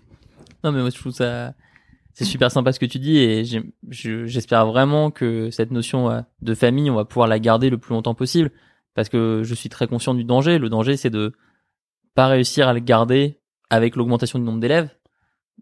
Quand on avait uniquement 100 élèves en formation avancée, c'était euh, facile, c'était euh, à notre portée d'avoir une communauté, un esprit très familial. Aujourd'hui, on a 2500 on s'est rendu compte euh, qu'il fallait constamment investir dans nos process, dans nos euh, cours, dans la qualité des formations, dans euh, la, la formation interne. Ça, c'est un sujet qui est clé chez Live Mentor. C'est la, la formation des profs, parce qu'en fait là, on a beaucoup parlé des élèves, mais moi, euh, la principale, euh, le principal challenge, le principal défi de ma boîte, c'est d'avoir une équipe pédagogique qui se forme constamment, d'avoir une équipe de passionnés qui mettent tout le temps à jour leurs compétences, qui adorent vraiment les élèves et qui sont capables de s'intéresser à des cas extrêmement différents. Parce que, encore une fois, comme on a créé un, un format pédagogique où il n'y a pas de test standardisé, Comment tu mesures le succès du coup? Tu mesures le succès euh, via les retours que te font les élèves sur la progression de leur projet, mais tu vas pas le mesurer avec un test où tu dis euh, vous devez tous répondre à ces 10 questions et je vous note là-dessus. Mais tu peux Donc- pas dire si tu fais 10 000 euros de chiffre d'affaires, t'as passé le, le test quoi. Non, ça, ça, ça, ça fonctionne pas non plus parce que certains élèves n'ont pas pour objectif d'augmenter leur chiffre d'affaires et c'est très bien comme ça. Certains élèves, ils ont comme objectif de euh, simplement mieux faire euh, leur travail. D'autres élèves, ils ont, ils ont comme objectif de moins travailler, de réduire leur volume horaire pour passer plus de temps avec leur famille, avec leurs amis. J'ai certains élèves qui ont pour objectif de pouvoir faire une activité pas forcément plus rémunératrice, mais de pouvoir la faire depuis n'importe où, de pouvoir commencer à, à voyager, d'être nomade. Donc tu vas mesurer leur satisfaction au fil du temps, c'est ça? Tu vas essayer de créer des systèmes pour euh, pour euh, aller les voir tous les je sais pas deux trois mois et voir comment ça se passe et Ouais, ça doit être, ça doit être compliqué à, à processer tout ça. c'est su- c'est super complexe et, et C'est vraiment l'éducation à la carte quoi. Genre chaque personne a son édu- son cours, son évaluation, euh, sa métrique de succès un peu. Ben, je vais te dire, là, par exemple, dans la journée que j'ai eue aujourd'hui, à 9h du matin, j'ai parlé avec une sophrologue, donc euh, qui, une fille qui euh, veut se lancer euh, en tant que sophrologue, euh, qui euh, est au tout début de son activité. Attends, pardon, mais c'est quoi sophrologue? J'oublie toujours. Alors c'est c'est une très bonne question. Euh, ça fait partie des médecines alternatives et euh, en tant que sophrologue, tu es principalement sollicité pour la gestion de stress. Euh, elle, parmi ses patientes, elle a par exemple des personnes qui ont une, une phobie euh, de la voiture. Ils ont une, une phobie des accidents de la route. Donc du coup, elle les aide à, à comprendre bah, d'où vient cette peur et comment les surmonter. Ok. Donc là, je m'adresse à une élève euh, dont le but c'est de se stabiliser en tant que sophrologue euh, et je m'adresse en fait à une élève qui s'inscrit initialement pour savoir comment écrire sa newsletter, mais en fait tout ce qu'elle me dit, c'est je me sens pas légitime, j'ai un énorme syndrome de l'imposteur, j'ai été euh, pendant dix ans sur des activités qui avaient rien à voir, j'ai ultra peur quand une patiente vient me voir. C'est fréquent ça le syndrome de l'imposteur chez tes élèves, non? C'est fréquent. je, je parle pas de tes élèves en particulier, hein, mais je- si c'est des gens qui, qui lancent des projets, euh, Ouais, c'est fréquent. C'est, fréquent. Euh, donc, je commence avec cette sophrologue. Ensuite, je passe à, euh, à quelqu'un qui a un site e-commerce qui marche bien, mais euh, il vient de se faire pirater, il s'est fait attaquer par un concurrent. Euh, trois, heures, trois heures après, je passe sur deux élèves, deux filles qui, elles, euh, sont en train de lancer une campagne de financement participatif euh, sur Ulule et qui veulent savoir comment euh, fédérer leur communauté parce qu'elles se rendent compte que, en fait, Ulule va pas du tout leur apporter les soutiens promis et qu'il va falloir qu'elles se bougent, elles, pour réussir leur campagne. Donc, de la sophrologue à celui qui se fait attaquer par un de ses concurrents aux qui veulent faire leur campagne de financement participatif, t'es bien conscient que je peux pas répéter le même cours. Ça n'a aucun sens. Ça, ça marcherait pas du tout. Donc, il faut avoir une équipe euh, pédagogique qui s'intéresse énormément, qui est passionnée par ça, qui est passionnée par euh, chaque euh, projet et qui transmet des conseils personnalisés, un soutien, qui va donner des clés pour trouver d'autres ressources sur Internet. Moi, je crois beaucoup au rôle du prof en tant que guide et non pas en tant que maître omniscient qui sait tout. Euh, tu as montré que les profs sont aussi des gens qui apprennent, c'est ça? Ah, mais complètement, mais mais mais abs- absolument. Ça, ça c'est un truc que je disais sur euh, le site du zéro. euh, ça m'avait beaucoup marqué quand j'avais utilisé le site du zéro pour la première fois, donc il y a dix ans, je pense. J'avais fait un petit site pour mon groupe de musique. Et en fait, tu disais donc, euh, c'était très basique, hein, des cours en ligne, écrits. Et la seule vraie différence, c'est que c'était marrant. Et que non seulement c'était marrant, mais qu'en plus t'avais un chat. Je crois que t'avais un chat, ou je sais plus, mais les, les, tu voyais vraiment que les profs se prenaient pas trop au sérieux et continuaient à apprendre. Et de toute façon, en développement web, euh, euh, c'est, tu peux jamais avoir fini d'apprendre. C'est une compétence, c'est pas possible, quoi. Ce qui d'ailleurs, euh, se dit en passant, ça n'a rien à voir, mais euh, c'est pour ça qu'il ne faut pas mettre dans son CV de développeur euh, des compétences en pourcentage. Tu sais, il y a des gens qui mettent je connais 50% de HTML, 70% de Python, bah parce qu'en fait c'est c'est- ça, ça a pas de sens. Ça quoi. marche pas. Bref, ça marche pas. Parenthèse. Mais, mais- mais bien sûr que en tant qu'élève, tu vas être motivé pour des raisons très différentes. Tu vas être motivé par la matière, tu peux être motivé par ton urgence de faire décoller ton projet, tu peux être motivé par tes objectifs, mais tu vas surtout être motivé par la relation que tu as avec le prof. Et je sais que, euh, par exemple, un de mes, euh, un de mes profs, Jesse, qui est adoré par les élèves, euh, bah, il est en partie adoré parce que vendredi dernier, à 19h30, là où tout le monde a arrêté de bosser, lui, il va arriver sur un groupe d'élèves, il va mettre une vidéo à 19h30 et les élèves euh, hallucinent et répondent attends mais euh, t'es pas euh, parti faire la fête euh, et en plus tu nous donnes du travail tu nous fais euh, entre guillemets culpabiliser d'être en train de pas bosser. Euh, donc ça c'est également très important. Je pense que t'as beaucoup de profs qui se sentent euh, pas légitimes en tant que prof. Et donc du coup ils vont mettre une distance très forte avec les élèves. Mais en mettant cette Pour distance se protéger. pour se protéger, mais en mettant cette distance super forte, il casse toute motivation chez l'élève. Alors que t'as énormément d'élèves. Moi, par exemple, c'était mon cas avec les mathématiques. J'étais nul en maths, mais, j'étais, mais, mais tu peux pas imaginer à quel point j'étais nul. Enfin, c'était une catastrophe. Ah, t'as quand même euh, eu le SCP, tu t'es pas dit si nul. Alors, je vais t'expliquer pourquoi j'ai eu le SCP. Mais au début, j'étais vraiment nul. Au collège, au lycée, j'étais complètement nul. J'ai eu des traumatismes. Par exemple, on m'avait demandé de passer euh, donc, devant, devant toute la salle de classe pour euh, dessiner un triangle ou un rond, je sais plus. Enfin, il Un fallait, rond. il fallait, il fallait faire un truc là. Et fallait prendre une règle. Et j'étais tellement stressé par les maths et par les équations, je savais tellement pas ce que je racontais. Je me rappelle que j'avais quasiment cassé avec la règle la lampe qui était au-dessus du tableau. Donc j'étais très mauvais. Jusqu'à ce que, Ah oui, si, oui. C'est- Là, on est même pas sur les maths quand on est sur. euh, ouais, on est sur la, la, la, gestu- la gestuelle et, et, le, et le comportemental quoi. Euh, Jusqu'à ce que. jusqu'à ce que je rencontre une prof euh, qui m'a qui m'a complètement transformé, que j'ai adoré, euh, qui s'appelle Mira Rubinstein, et qui était ma prof de maths euh, avant que je passe mes concours en, école de commerce justement. Elle fait 1m60. Elle avait à l'époque plus de 70 ans. Elle a un parcours complètement fou. Elle a vécu dans quatre pays différents. Elle est passionnée par son sujet, les maths. Et elle te dit au début de l'année, Ryan Reynolds here from Mint Mobile. With the price of just about everything going up during inflation, we thought we'd bring our prices down. So to help us, we brought in a reverse auctioneer, which is apparently a thing. Mint Mobile unlimited premium wireless. Ready to get 30, 30, bit to get 30, bit to get 20, 20, 20, bit to get 20, 20, bit to get 15, 15, 15, 15 just 15 bucks a month. So, Give it a try at mintmobile.com slash switch. $45 upfront for three months plus taxes and fees. Promo rate for new customers for limited time. Unlimited more than 40 gigabytes per month. Slows. Full terms at mintmobile.com. Many of us have those stubborn pounds that seem impossible to lose, no matter how good we eat or how hard we work out. My solution is PlushCare. PlushCare is a leading telehealth provider with doctors who are there for you day and night to partner with you in your weight loss journey. They can prescribe FDA-approved weight loss medications like Wagovi and Zepbound for those who qualify. Plus, they accept most insurance plans. To get started, visit plushcare.com slash weight loss. That's plushcare.com slash weight loss. tu vas faire exactement ce que je dis, et ça va bien se passer. Et moi j'ai adoré ça. Et je voulais absolument lui faire plaisir. Donc en fait, pour toi, les profs doivent être un peu des psys aussi dans un sens. Complètement. Bon, je, je pourrais te parler de ma théorie sur le, le prof qui est à la fois grand frère, psy et amoureux, mais, mais, mais pour, juste pour finir sur cette prof-là, moi qui aimais pas du tout les maths, je me suis mis à bosser les maths et finalement à plutôt bien aimer les maths parce que surtout j'adorais cette prof et que je voulais lui montrer que, que j'allais être euh, euh, impliqué et, et sérieux dans mon apprentissage. Donc tu veux dire que ces profs qui mettent une distance, en fait, sont en train de faire l'inverse de ce qu'il faudrait faire? Oui. Peut-être parce que aussi, euh, Sachant que on, tu... on leur- on les a peut-être pas formés, à être, on les a peut-être pas formés à être psy justement, et grand frère et prof. On les a peut-être formés uniquement à être prof.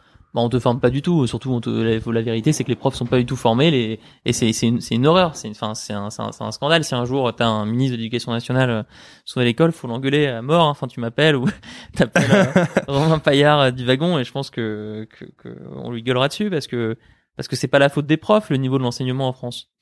Enfin, tu sais que pour être prof euh, en primaire, par exemple, tu n'as plus aucune formation. C'est-à-dire que tu suis des cours théoriques tu passes un examen d'abord écrit, ensuite tu passes un oral, et ensuite on te bombarde dans une salle de classe. Et donc t'es là, dans une salle de classe, face à 30 types qui ont 5 ans, 6 ans. ça peut être très intimi- intimi- intimidant, extrêmement intimidant. Enfin, moi, par exemple, je, serais, je, pense que je serais incapable de donner des cours à des, à des élèves en primaire, au collège. Je pense que j'ai énormément de respect pour les profs qui ont des élèves aussi jeunes.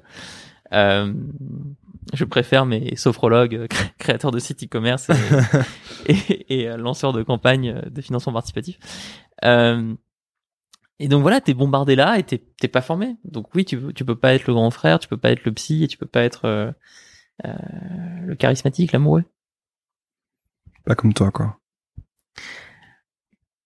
moi, ça fait- moi, j'ai pas eu de formation pour être prof non plus. Euh, j'ai appris sur le tas. Je je demande à la fin de tous mes cours aux élèves si ça leur a plu. Alors euh, pourquoi est-ce que je fais ça? Je pense que j'ai toujours peur que le cours soit pas assez bon. J'ai toujours peur que l'élève ait pas compris quelque chose et qu'il et qu'il ose pas le dire. Euh, Toi, t'as un syndrome de l'imposteur ou pas du tout? Non, pas sur l'enseignement. Je, je, je, je sais que mes, mes élèves apprécient mes cours. Mais Internet m'a aidé, je pense, beaucoup parce que sur Internet, tu as un retour direct. Euh, et, et, et du coup, euh, bah, quand tu vois des élèves qui sur Twitter euh, te remercient, c'est super. Ça te donne énormément confiance en toi et ça te permet de t'améliorer. Alors, comment vous allez aider un, un porteur de projet? Parce que c'est- quand même le cœur de ton, de ton nouveau, nouveau business maintenant. Et en quoi est-ce que ils, ont- ils ont besoin de live mentor en fait? Mettons que je, la- je la pose comme ça la question pour qu'on assez naïvement pour qu'on puisse y répondre. Et on va prendre un exemple. Je propose qu'on fasse un cas pratique parce que figure-toi que je suis allé chez le coiffeur il y a trois jours et que c'est une catastrophe. C'est pour ça que je porte un bonnet souvent. Et, euh, et ce qui me ce qui me fascine avec le coiffeur, c'est qu'en fait, tu n'as jamais deux fois la même expérience. Et je pense qu'il y a vraiment un truc à faire avec les salons de coiffure. En tout cas, avec le le le, le métier de coiffeur, quoi. Je pense Mhm. que tu peux. Euh, si les gens écoutent, il y a un business à faire là-dedans parce que j'ai jamais réussi à trouver un coiffeur qui fasse deux, qui fasse deux fois la même expérience. Et alors à chaque fois, j'ai un truc différent. Et c'est un peu euh, au petit bonheur la chance, quoi. Un coup, j'ai euh, euh, quelqu'un de super bon qui est en forme et qui fait un truc génial. Et l'autre coup, j'ai quelqu'un qui s'en fout complètement et qui va me toucher mollement les cheveux avec des ciseaux. Et à la fin, je ressors et je, je me cache pendant deux semaines jusqu'à ce que ça repousse, tu vois. J'ai un coiffeur, moi, Martin, justement, là, qui, est en, qui est en formation, mais il est à Lille. Alors, je sais pas si tu es prêt à Ouais, je sais le- pas si je vais faire les allers-retours en TGV. mais, mais donc, euh, mettons que moi, je me dise, bon, bah voilà, je, euh, j'ai appris à couper les cheveux, c'est quelque chose que j'aime bien, c'est un truc qui me passionne. Je pense que, parce qu'en plus, euh, c'est un sujet qui, à mon avis, est très complexe et profond et, euh, et qui, qui se prête bien à cet exercice-là. Euh, pourquoi je vais aller voir Live Mentor, en fait? En, en quoi, en quoi ça peut m'aider? Alors, faut que, tu- faut que tu viennes d'abord si tu ressens le besoin euh, d'être aidé. Ouais. L'élève dont, dont je te parle, là, qui- Martin, qui est, qui est coiffeur, lui, il est venu parce qu'il avait peu de personnes qui venaient dans son salon de coiffure. Les peu de personnes qui venaient étaient super contents, mais il en avait très peu. Il savait pas comment faire pour avoir plus de, plus de, plus de personnes dans son, dans son salon de coiffure. Euh, il est situé euh, en bordure de la ville, donc pas un endroit où il y a naturellement beaucoup de passages. Euh, Qu'est-ce qu'on a fait ensemble? On a d'abord, on l'a d'abord beaucoup interrogé. Faut pas croire que nous on a une réponse ultime. sur tiens, fais ça et ton et ton projet va, va exploser. Ah, c'est intéressant parce que pour le coup, sur Internet, il y a beaucoup de, Ouais, de- la de méthode miracle pour réussir, etc. Mhm. Ouais, ah, c'est clair. Non, bah nous on pose des questions d'abord. On pose beaucoup de questions. Pourquoi tu fais ce projet? Comment ça, comment ça fonctionne? Comment ça se passe? Donc tu commences par pourquoi tu fais ce projet? Ouais. C'est intéressant ça. Tu commences toujours par ça. tout le temps. Pourquoi tu fais ce projet? Ensuite, on a un premier cours qu'on donne quasiment à tous les élèves, qui est un cours euh, sur ce qu'on appelle le persona. Donc le persona, c'est Alors attends. Ouais. En fait, je, je suis désolé, j'interromps beaucoup dans Nouvelle École, mais c'est un peu la marque de fabrique du podcast. Alors, vas-y. euh, pourquoi tu commences par pourquoi tu fais ce projet? Est-ce que ça arrive que tu demandes à des gens pourquoi tu fais ce projet et qu'ils ne sachent pas te répondre? Et Non. et, non, Non, ils savent toujours euh, répondre à cette question. parce qu'en fait, t'as que des gens qui sont intéressés par ce qu'ils font qui viennent te voir peut-être. Je pense que quand tu as un projet, tu sais toujours pourquoi tu le fais. euh, tu sais pourquoi tu te lèves le matin. Ça peut changer, ça peut évoluer. La réponse change peut-être chaque jour. Mais chaque jour, il y a une réponse. Je sais pas. hein, euh, Est-ce qu'on fait pas beaucoup de, de storytelling a posteriori? Je me souviens d'avoir discuté avec euh, Boris du wagon, qui me disait que les gens lui demandaient toujours c'est c'est quoi ta vision, c'est quoi ta vision, tu sais? Et euh, au bout d'un moment, ils sont sortis une vision donnée aux, aux, un- aux esprits créatifs, un bagage technique, un savoir technique, etc. Mais je crois que quand il a commencé, il avait juste envie de, de donner des cours de code ou euh, remarque, c'est peut-être ça son mais pourquoi en fait. Mais c'était déjà une raison. Que, raison. Effectivement, la raison, elle est plus ou moins forte, elle est plus ou moins affirmée. Mais il y a toujours une raison. Non, parce que t'as t'as l'impression que tu, dois, que tu dois débarquer en disant euh, euh, I want to revolutionize, the. Non, non, non, surtout pas. Ah non, non, c'est c'est pas du tout dans ce sens-là qu'on pose la question. On pose simplement la question parce que à partir de cette euh, motivation, qui peut être un embryon de motivation ou une motivation très affirmée, on va pouvoir construire plein de choses. On va pouvoir déjà expliquer aux personnes de ta communauté ou de ta future communauté bah, cette motivation, cet embryon de motivation. Et ça fait toute la différence au final. Rien que dire Pourquoi Tu vas expliquer à sa communauté pourquoi il fait ça. exactement. C'est-à-dire qu'au lieu de faire nouvelle école euh, en faisant juste des interviews, Ouais. euh, Toi, tu dis, je veux des gens qui, qui je, veux, des- je veux montrer aux gens qu'on peut sortir des sentiers battus. d'accord. Tu vas et ça commencer toute par la, ça. Et ça fait Mm. toute la différence. Parce que ça crée une raison pour les gens de se rassembler autour de ce projet, c'est ça? Même pas, ça montre juste que tu, tu fais ce truc-là pour une raison. Forte ou pas forte, mais t'as une raison. Donc tu... Là, pourquoi est-ce les que gens RMC qui écoutent et qui portent des projets devraient Pourquoi est-ce que RMC et RMC T'en sais rien, moi non plus d'ailleurs. Mais c'est pour ça que globalement RMC on s'en fout. Parce qu'on sait pas pourquoi ils font leur métier.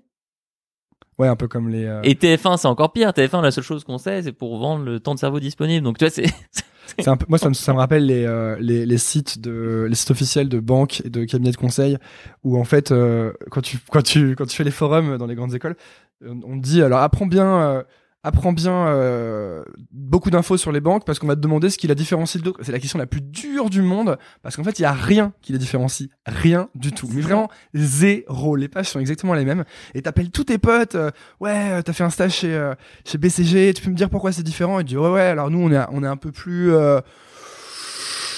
voilà, on est un peu plus relax, tu vois, on est un peu plus familial. Tu vas et tu vas appeler McKinsey, il va te dire ouais, alors nous, je pense qu'on est un peu plus familial que euh, que euh, que BCG, tu vois. Et tu te dis mais c'est un enfer ce truc. Mais oui, mais parce que c'est devenu tellement gros, c'est tellement des machines qu'il y a plus d'histoire.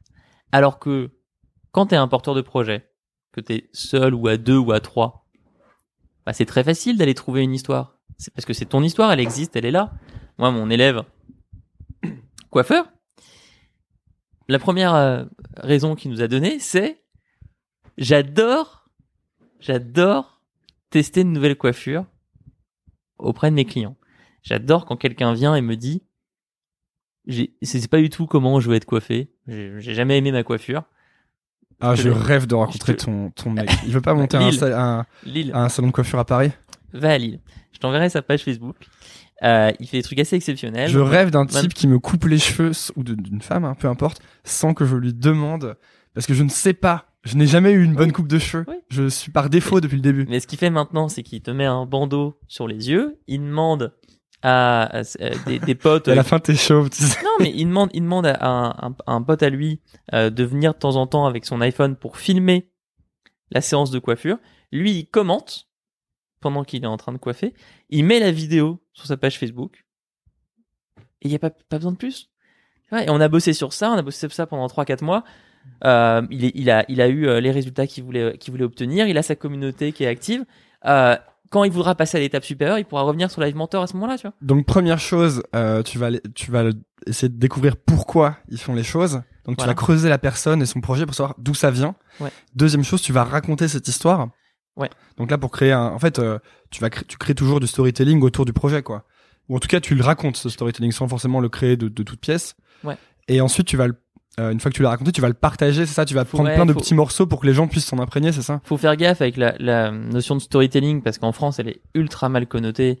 Euh, elle, implique que t'es en c'est train. connoté avec des bobards quoi. Non mais ça c'est impliqué avec euh, des hommes politiques ou euh, t'as des cabinets de storytelling et euh, des, des mecs qui euh, prennent des faits et les transforment. Moi je suis en situation très différente. Je suis face à des élèves qui ne veulent pas parler d'eux, sont souvent pas légitimes et savent pas comment trouver les mots et je leur explique simplement de faire comme tous les blogueurs qui vont naturellement dire bah voilà je lance un blog sur tel sujet et voilà pourquoi je le fais. Comment tu fais pour euh, aider les gens à dépasser leur peur de montrer leur travail ou de montrer euh, ça c'est quelque chose de très fort. tu leur montres euh, des exemples, tu leur montres des comparables, tu leur expliques aussi que chaque personne choisit son niveau d'exposition par rapport à son projet. T'es pas obligé d'aller mettre des vidéos sur YouTube de toi en maillot de bain. Euh, tu, tu peux très bien uniquement faire une newsletter. Tu peux très bien uniquement avoir une page Facebook. Tu choisis la, la nuance de gris. C'est pas blanc ou noir. Euh, et puis ensuite, euh, t'as donc cet aspect-là, cadrage du projet et, et stratégie. Et puis après, t'as des compétences techniques euh, concrètes, activables. Comment tu utilises Facebook, comment ça fonctionne ce machin, comment est-ce que tu montes un site sur WordPress, comment tu fais du référencement naturel, comment tu fais une campagne d'email. Mais tout ça, en fait, c'est euh, c'est pas anecdotique. C'est c'est c'est très important, mais c'est pas ça qui est compliqué. Les élèves pensent que c'est compliqué. Les élèves viennent me voir en me disant j'en peux plus de WordPress, ça me rend fou, je sais pas comment faire un site. Et je leur, je leur dis en fait, tu vas voir, on va on va creuser ensemble, tu vas te rendre compte que c'est que c'est très simple. Il faut pas du tout avoir euh, le, le syndrome du mécanicien, tu vas voir que c'est très facile. Ce qui est beaucoup plus C'est dur, quoi le syndrome du mécanicien? Pardon, mais... c'est euh, je sais pas du tout comment fonctionne mon scooter. euh, euh, je, je, me, je me dis que je pourrais jamais le réparer moi-même, donc je vais voir un mécanicien et je paye une somme une somme énorme. D'accord. Et t'as souvent ça sur les compétences techniques comme le référencement naturel, la création de sites web, l'emailing. Mais en fait, ça c'est pas très dur. C'est pas très dur. La technique, c'est pas très dur. La stratégie va être beaucoup plus euh, difficile. Par exemple, pour les freelances, un thème qui revient très souvent, c'est la spécialisation. Quelle mission je veux faire? Quelle mission je veux faire? Est-ce que je veux aider des artisans? Est-ce que je veux faire des missions pour des PME Est-ce que je veux faire des missions pour des grandes boîtes? Est-ce que je veux être graphiste? Est-ce que je veux être développeur? Ah, que mais ça, veux- c'est faire des choix parce que t'as peur de fermer des portes, sûrement. C'est très difficile de, de, de se spécialiser, je trouve, parce que t'as peur de t'enfermer. Ah oui, mais pour les Alors qu'en fait, porteurs, c'est souvent comme ça que tu. mais pour les porteurs de projet, pour les, pour les pardon, pour les porteurs de projet, c'est indispensable parce que toute la journée, tu dois faire des choix. Là où quand t'es employé, t'es sur les rails, on te donne une direction, donc t'as moins de choix à faire dans ta journée que euh, La, prise de décision, tu crois que c'est un muscle qui se travaille? Plus tu prends des décisions, plus tu sais prendre des décisions. Je sais pas, peut-être. En tout cas, à partir du moment où euh, où t'arrives, je, je pense que c'est c'est très compliqué de répondre à cette question parce que je crois que ça dépend du domaine. T'as des gens qui sont tout à fait capables de prendre des décisions rapidement sur euh, des choix professionnels, mais par contre ils sont tétanisés à l'idée de savoir où partir en vacances, euh, tétanisés à l'idée de savoir quoi acheter comme euh, pour comme vêtements. Euh, qui vont avoir énormément de mal. Moi, je connais certaines personnes qui ont beaucoup de mal à, à décider euh, du de, de leur restaurant le midi. Hmm.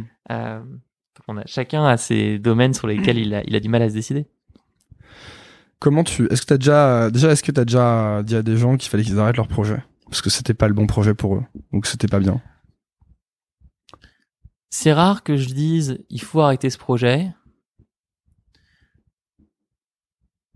Par contre, il m'est arrivé et il nous, a- il nous arrive souvent de dire là le projet doit évoluer, de poser des questions. Encore une fois, c'est c'est mais en fait c'est l'élève qui arrive souvent à cette conclusion tout seul.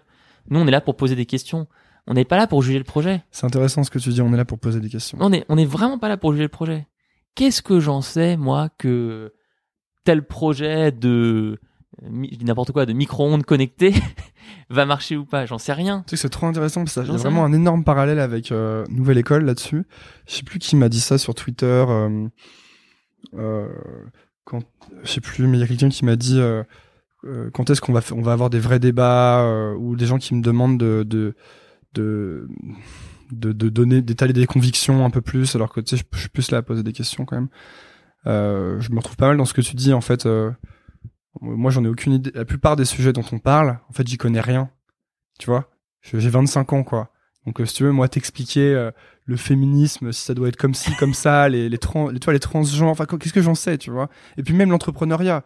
Moi j'ai monté une boîte, euh, je suis parti au bout de 10 mois. Euh, j'ai jamais monté Uber et j'ai jamais monté n'importe quelle boîte, tu vois. La nouvelle école, c'est un beau projet. Oui, c'est bien, mais je veux dire, c'est qu'une expérience. Oui, prendre, ton- prendre ton expérience d'un truc qui marche un peu et dire voilà, maintenant faut que vous fassiez tous comme ça parce que mon truc a marché un peu. C'est comme lire The The 4 Hour Work Week et faire euh, ok, c'est bon, j'ai tout compris. Enfin, tu vois, toutes ces choses. Non, mais je vais des- te donner un exemple. J'ai une élève que j'ai vue samedi, Diane,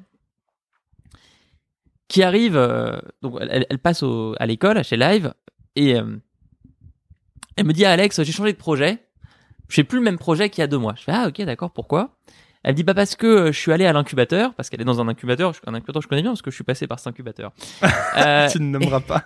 je ne- je n'aimerais pas. Et euh, je suis passé devant le jury. Ils m'ont pris à l'incubateur. Mais je leur ai présenté mon projet qui est du mentoring au sein des grandes boîtes. Comment est-ce que je peux, au sein d'une très grosse boîte, faire en sorte qu'il y ait des relations de mentorat qui se créent entre des managers et, d'autres managers de la boîte? Et ils m'ont dit ah mais attends mais tu te rends compte c'est impossible à mettre en place euh, la structure hiérarchique. Ah, c'est un, incu- un, un incubateur qui te dit que ta startup est impossible à faire? Voilà il te dit mais ce projet il peut pas marcher pour telle et telle raison. C'est quand même intéressant ça comme concept. mais- Et donc elle vient me voir en me disant voilà, ce, ce, ce- euh, ils m'ont dit que ça pouvait pas marcher. Donc j'ai complètement changé. Maintenant, j'organise des ateliers dans Paris pour apprendre à faire soi-même sa propre bière ou pour euh, apprendre à construire euh, son euh, un truc qui s'appelle le Imelis, hein, une sorte de, de euh, lampadaire euh, finlandais. Soit. Le, le, moi, moi, ce que je, ce que j'ai dit à Diane, c'est, elle me dit, est-ce que tu penses que c'est une bonne idée? J'ai dit, mais j'en sais rien. je, moi, je, lui dis, moi, je, je le, premier projet, il me semblait, il me semblait aussi génial, en fait, parce que tu me le racontais avec beaucoup de passion, tu étais super motivé. Le deuxième, tu me le racontes aussi avec plutôt pas mal de passion. Donc, go, en fait, moi, je vais, je vais jamais te dire, euh, ce projet est, top ou ce projet est pas top. Par contre, je vais te poser des questions. Donc là, si tu viens me voir en me parlant des ateliers, ok, combien il y a de personnes à un atelier? D'accord Combien coûte un atelier? D'accord Combien de marge tu as sur cet atelier Ok. Donc, est-ce que globalement, on a l'impression que le projet peut vivre à ton niveau et au niveau de ton associé, pas pour une boîte de 200 personnes, mais juste pour vous deux Ok, ça a l'air de tourner. Et on retombe après sur la question éternelle, pourquoi ce projet? Est-ce que tu es vraiment motivé? Et c'est tout, quoi. C'est hyper important. Moi, j'ai en aucun cas la prétention de faire comme le directeur d'incubateur qui dit euh, le marché macroéconomique euh, des Ouais. ateliers à Paris n'est pas bon. Mais parce que c'est trop difficile. Mais je- en fait, on en parlait au début. hein, donc, il y, a- il y a vraiment des gens qui ont cette capacité. euh, là, je, je m'entends en écho dans mon casque. Il y a vraiment des gens qui ont cette capacité à prendre un problème sur un marché, étudier le marché, attaquer le problème, faire une énorme boîte, la vendre. Tu vois, ils sont trop forts. euh, psychologiquement, ils sont hyper, hyper solides et euh, j'ai énormément de respect pour ces gens. Moi, je suis incapable de faire ça parce que si j'arrive pas à, à, à me connecter émotionnellement à ce que je fais, je tombe en dépression. comme ça a déjà été le cas. Bref. Euh... Je voulais dire? Ah oui, et donc cette question de pourquoi, euh, moi j'ai mis hyper longtemps avant de comprendre ça et j'aurais bien aimé comprendre plus tôt parce que alors je veux te dire que les marcher dans cet appartement à faire des listes d'idées euh, de vente de bière dans Paris, de d'applications pour euh, pour pour je sais pas adopter un chien et de trucs d'éducation, j'en ai fait 12 000 quoi. Et des Ah, MVP. t'as fait ça, t'as fait les listes d'idées. euh. Mais ouais, j'en ai fait plein parce que je croyais qu'il fallait que je trouve une bonne idée. Tu vois ce que je veux Mhm. dire? J'ai fait plein de listes d'idées, mais j'en ai fait des pages et des pages et des pages, et j'ai testé beaucoup d'idées. J'ai fait beaucoup de petites boîtes. J'ai fait beaucoup de, de petits- En fait, maintenant, j'appellerais ça du freelance. À l'époque, je croyais que je montais des startups. Tu vois, en fait, c'était du freelance. Quoi, je vendais des trucs et on me payait. Euh, parfois, on me payait. Souvent, on me payait pas. et, euh, et en fait, c'était, c'était con parce que je ne, je ne le regrette pas parce que j'ai appris beaucoup de choses. Mais si dès le départ, je me suis dit bon, Antoine, arrête de délirer. En fait, tu t'en fous d'être entrepreneur, c'est pas ça. T'as envie juste de faire un truc que t'aimes bien faire, quoi. Et si je m'étais dit ça au début, ok, qu'est-ce que j'aime bien faire? Parce que du coup, ça simplifie vachement l'équation. Ça enlève ce problème d'ego qui est, euh, faut que je sois entrepreneur. Peut-être que tu vas aller bosser dans une boîte qui fait déjà ce que tu veux faire hyper bien. Je veux dire, pourquoi pas, tu vois? Euh, Non, mais t'as- c'est su- c'est super dur parce que rien dans, je pense, dans l'éducation traditionnelle, le collège, le lycée, la primaire, euh, l'université, ne te forme à faire les bons choix quand tu lances un projet. Euh, déjà, on n'apprend pas du tout à bosser en collectif, ce qui est quand même euh, très important quand tu as un projet parce que tu dois aller vers les autres et tu dois euh, créer des relations, que ce soit des relations avec tes utilisateurs, avec ta première communauté, avec tes premiers clients, avec euh, des avec des actionnaires. Tu dois aller vers les autres et à l'école on t'apprend pas ça. Tu regardes la- le dos de ton voisin et puis et puis là, tu passes 10 ans à regarder le dos de ton voisin. Et puis quand tu passes pour faire un exposé, c'est l'énorme stress. euh, on te forme pas à la, à la prise de parole en public. T'es pas à ton aise. Ensuite, les- il y a quand même énormément euh, de littérature sur euh, comment protéger son idée, comment faire attention à la concurrence, Ouais. comment trouver la bonne idée. Ouais, bien sûr. Euh, et donc, tu, tu, moi, je vois des élèves qui s'inventent euh, des problèmes. Ça, c'est assez affreux parce que déjà, quand tu lances un projet, tu as beaucoup de, vrais problèmes. Alors, si tu t'en inventes en plus, tu, tu finis pas. Euh, par exemple, j'ai, je vais te raconter, je peux te raconter deux trucs. Euh, j'ai un, un élève qui euh, achète euh, plein de bilans de boîtes sur société.com. Il en achète plein. Il achète plein de bilans. Et il me dit, ah, mais eux, là, ils font des chiffres d'affaires. Eux, ils en font pas. Et, et moi, je- en fait, je, je, je me tue à lui expliquer, mais euh, arrête de regarder ces bilans parce que ça, ça veut pas dire, ça, ça montre pas toute la vérité de la boîte. Euh, déjà, il y a plein de montages financiers, fiscaux qui peuvent euh, complètement euh, euh, rendre obs- enfin, inefficace la, la lecture de ces bilans. Et ensuite, je me rappelle que moi, au tout début de Live Mentor, parce que euh, là, je parle de mes élèves, mais moi, j'ai fait un nombre de conneries assez assez impressionnantes aussi. Je me rappelle qu'avec mon associé, ce qu'on avait fait, c'est qu'on s'était envoyé une lettre en recommandé chez ma mère, disant en date du X janvier 2013, nous, Charles Lefebvre-Dupré, Alexandre Dana, attestons avoir eu l'idée de Live Mentor. Deux points. Voici une définition du projet. Et là, on avait écrit quatre pages avec marqué à, à la fin euh, euh, en référence à l'alinéa 13 euh, du code des entreprises euh, et de la propriété intellectuelle personne ne pourra déposer ce projet après nous enfin, c'est un, délire total Tu crois que c'est culturel ce truc? Parce que euh, moi je en fait c'est le premier réflexe des gens quand il y a une bonne une idée qui a l'air bonne ou un projet qui a l'air bien c'est de se dire on va me le piquer. Moi je me souviens de quand j'avais 16 ans je faisais de la musique et quand même faut faut quand même leur faut le faire. C'est que j'ai quand même imprimé les textes des chansons. Donc je sais pas 6 7 chansons. Je les ai mis dans une enveloppe recommandée accusée de réception et je me les suis envoyées à moi-même. tu vois? Pour attester du fait que j'avais eu mes idées mes, mes, paroles de chansons on parle de chansons d'un adolescent, euh, enfin, en fait, le même adolescent que, que maintenant, hein, mais euh, sauf qu'au lieu de faire des podcasts, il fait des chansons, quoi. Et, euh, et bon, euh, il y avait des gens qui écoutaient, mais enfin, j'étais pas non plus Drake, tu vois. Et donc, je me suis envoyé ce truc. Alors, enfin, t'imagines à quel point c'est absurde, Je quel point génial. personne ne va prendre ce texte. je trouve ça exceptionnel Mais tu vois, et, et, euh, et, et, et je le fais encore, ce truc-là. Tu sais, moi, c'est vraiment un effort permanent de me dire arrête de fumer ton crack, quoi. C'est-à-dire, par exemple, je vais, je vais, euh, je vais avouer, enfin, en, fait, il y a, il y a tellement de, de, de, de résistance, en fait. Tu, tu te mets toi-même, tu sais, c'est le concept du livre euh, qui s'appelle The War of Art de Steven Pressfield, qui j'ai trouvé que c'est un très bon livre et que je recommande beaucoup, qui parle de ce concept de résistance, et qu'à chaque fois que tu veux lancer quelque chose, un projet, un truc artistique, tu vas avoir de la résistance qui va se mettre entre toi et ce projet. Et la résistance, c'est tous les trucs qui servent à rien que tu fais. Par exemple, euh, ou toutes tes addictions, et choses comme ça. Par exemple, moi, euh, ça m'est déjà arrivé de vouloir écrire un, long truc, tu vois, de fiction. Et alors je commence à écrire, je suis là, ah ouais, c'est chiant, c'est dur, tu vois. Et du coup, au lieu d'écrire, je vais faire un million de trucs. Je vais lire des bouquins sur comment écrire, par exemple, tu vois. Je vais, euh, je vais aller marcher en écoutant des podcasts sur comment écrire. Je vais euh, faire un grand tableau avec des colonnes. Dedans, je vais mettre des post-it, je vais faire le plan de mon livre que je n'ai jamais commencé à écrire. Et finalement, je n'écris jamais ce livre. Et à la fin, je fais ouais, en fait, c'est bon, ça m'a saoulé.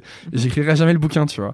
Et, euh, et je pense que le- le- ce qu'il faut travailler, c'est ce, c'est cette, enfin, enlever cette résistance, arrêter de fumer du crack sur ces trucs-là, parce qu'en fait, en entrepreneur, finalement, la réponse est toujours très très simple. Si tu veux écrire un livre, tu écris ton livre, en fait. Il n'y a pas d'autre euh, manière d'écrire ton livre. Et si Non, tu veux monter une boîte, tu, cherches trouves la un client, tu procédure. vois. Tu, tu cherches la procédure parce que dans ton parcours scolaire, tu as été habitué à bosser avec des procédures. Voilà. Oui, tu cherches le plan détaillé de ton projet. tu cherches le, tu cherches le plan détaillé de ta dissertation, tu cherches euh, euh, la liste de questions de ton contrôle de maths. Euh, tu, tu cherches la procédure. Parce que ça fait peur sinon, parce que en fait sinon c'est le vrai, vraiment l'inconnu. Si tu commences à écrire ton livre sans plan, bah tu ne sais pas où te mène Oui, la prochaine en ligne. fait, il est possible de trouver un plan ou en tout cas un, un- un guide.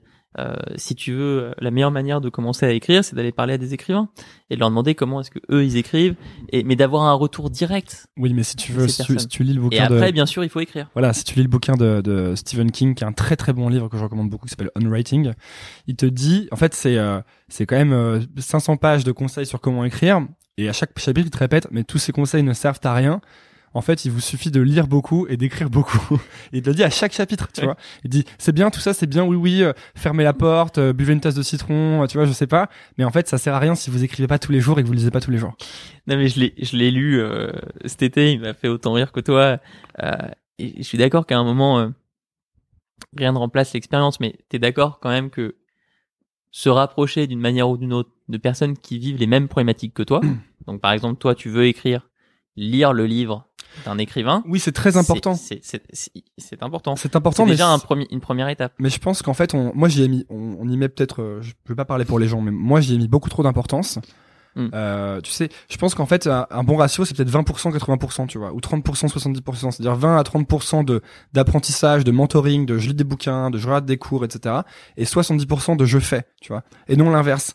Mais complètement. Mais tu sais, bah, d'ailleurs, je, enfin, je sais plus de quoi on parlait d'ailleurs à la base dans cette interview, mais On s'en fout. mais mais, mais, euh, en fait, quand quand j'ai commencé à faire des formations pour des gens qui ont un projet, j'ai découvert le monde du développement personnel et Ah. qui, a, qui a un monde euh, chamarré. Oh, on est tous passés par là. hein. un, non mais un monde, un monde assez euh, assez fou où t'as des des gens très bien et t'as les pires les pires arnaques au monde. Et et du coup très souvent j'ai des élèves qui connaissent encore mieux ce monde-là que moi, qui ont ont vu beaucoup de coachs, qui sont allés à plein de séminaires euh, de développement personnel, de confiance, et qui me disent Alexandre, euh, j'ai un problème de confiance, j'ai un problème de confiance, quelle est la méthode de Live Mentor? Et, et c'est vrai que pour nous, mais c'est notre approche, il y en a, il y en a sûrement d'autres qui sont valables. La seule manière d'avoir confiance en soi dans une entreprise, c'est de faire des choses. Tu te sens pas légitime d'écrire, commence à écrire. Une fois que tu auras écrit une fois, deux fois, trois fois, quatre fois, tu te sentiras légitime. Tu es freelance, tu as fait une, deux, trois missions, tu te sens pas encore légitime, bah, tu vas en refaire dix, tu te sentiras légitime. C'est en, c'est en faisant qu'on devient euh, forgeron, tout simplement. C'est en forgeant. En forgeant. Ou en forgeant. Toi, dans parce que ça fait déjà une heure et demie qu'on parle, tu sais, le temps passe vite hein, quand on s'amuse. euh, comment tu, toi, dans, dans tout ça, tu me parles de Jessie qui poste euh, une formation, qui poste une vidéo le vendredi soir à 19h30. Mm. Comment t'arrives à, à garder un certain équilibre, toi? Parce que je sais que parfois je passe chez Live Mentor des jours, des jours absurdes comme le dimanche par exemple, et que la- le- les bureaux sont vides, mais il y a toujours Alexandre Dana dans un coin du bureau. C'est pas vrai, je suis pas, au- je suis pas au bureau tout le temps. Euh, J'y suis souvent. Écoute, euh, moi ça va. Voilà, j'ai pas, j'ai pas faire un. Je sais, c'est quoi la- Quelle est la T'es question quelqu'un de stable émotionnellement? Euh, ouais, je pense globalement. Ouais, globalement, je suis, je suis toujours content d'enseigner. Ça fait, ça fait encore une fois plusieurs années que je fais ça. Euh, j'aime, euh, j'aime enseigner. Non, la question, la première question, c'était est-ce que tu as le sentiment d'être euh, d'être un, un peu un workaholic ou de ou est-ce que tu arrives bien à gérer ça à ton avis, à trouver une sorte d'équilibre? Alors, ce qui, je pense que j'ai- j'aime bien la position du mentor. J'aime bien la position de l'élève aussi. Je prends pas mal de cours en dehors de donc de live mentor. Je, Des cours de quoi? Euh, bah écoute, je prends des cours de yoga, par exemple. Euh, je prenais des cours de chant euh, l'an dernier. J'avais pris des cours de danse. Euh, là, vendredi, je vais prendre euh, des cours de théâtre. Euh, et moi, je, sais pas, enfin, je sais pas pourquoi je te raconte ça, mais je crois juste que ça marche plutôt bien pour moi parce que c'est la, c'est la contraposée de ce que je fais au quotidien. Au quotidien, j'enseigne, donc en dehors de mon boulot, j'apprends. Voilà, j'enseigne, j'apprends. Est-ce qu'à la fin tu vas voir les profs en leur donnant du feedback euh, sur leur Non, ah non, non, non, moi je suis l'élève le plus, moi, je suis l'élève le plus discret qui soit. Moi, quand je suis en train de prendre un cours, je suis le, le bon élève modèle. Je, je, je, pose aucun- je, je fais exactement ce qu'on me dit. quoi. Je coupe totalement mon cerveau. Je vais pas être un élève très marrant. Euh, mais voilà, voilà ce que je peux te dire sur euh, sur l'équilibre euh, vie perso vie pro. euh. Après, euh, chacun trouve sa routine, je pense. C'est quoi ta routine? Comment tu fais pour euh, quel est la quel est le la, la- le secret de productivité quel est le secret de productivité d'Alexandre Dana? Parce que je sais que c'est des questions que que les gens doivent se poser. euh. Disons, est-ce que tu as compris quelque chose au fil des années qui t'aide, qui t'a aidé dans une dans ce qu'on pourrait appeler la productivité ou même si c'est un peu un mot valise, tu sais? J'utilise, alors bon, dans les trucs un peu classiques, mais que je, que je fais aussi, j'utilise beaucoup le calendrier. J'utilise énormément le calendrier. Toute ma vie est sur mon calendrier, enfin toute ma vie professionnelle. Ouais. Euh, genre, t'as, t'as, t'as 15, 15, 20 événements par jour, je pense. J'ai compris également dans les trucs très classiques, très terre à terre, mais qui m'aident beaucoup, euh, que T'as Est-ce que tu as une philosophie euh, Je te coupe hein, parce que je, Ouais. t'as- tu remarques que c'est un peu le. c'est un peu le fil conducteur de cette interview. Ouais. euh, est-ce que- non, mais ce que je voulais, plus- ce que je voulais plutôt savoir avant euh, concrètement, c'est est-ce que tu as une sorte de philosophie de ta productivité Euh, Je vais te donner un exemple. Euh, moi, je, je suis toujours un peu à cheval entre di- différents trucs, mais je- En ce moment, je, depuis quelques mois, j'essaie de me concentrer sur euh, essayer de faire une chose importante par jour, tu vois.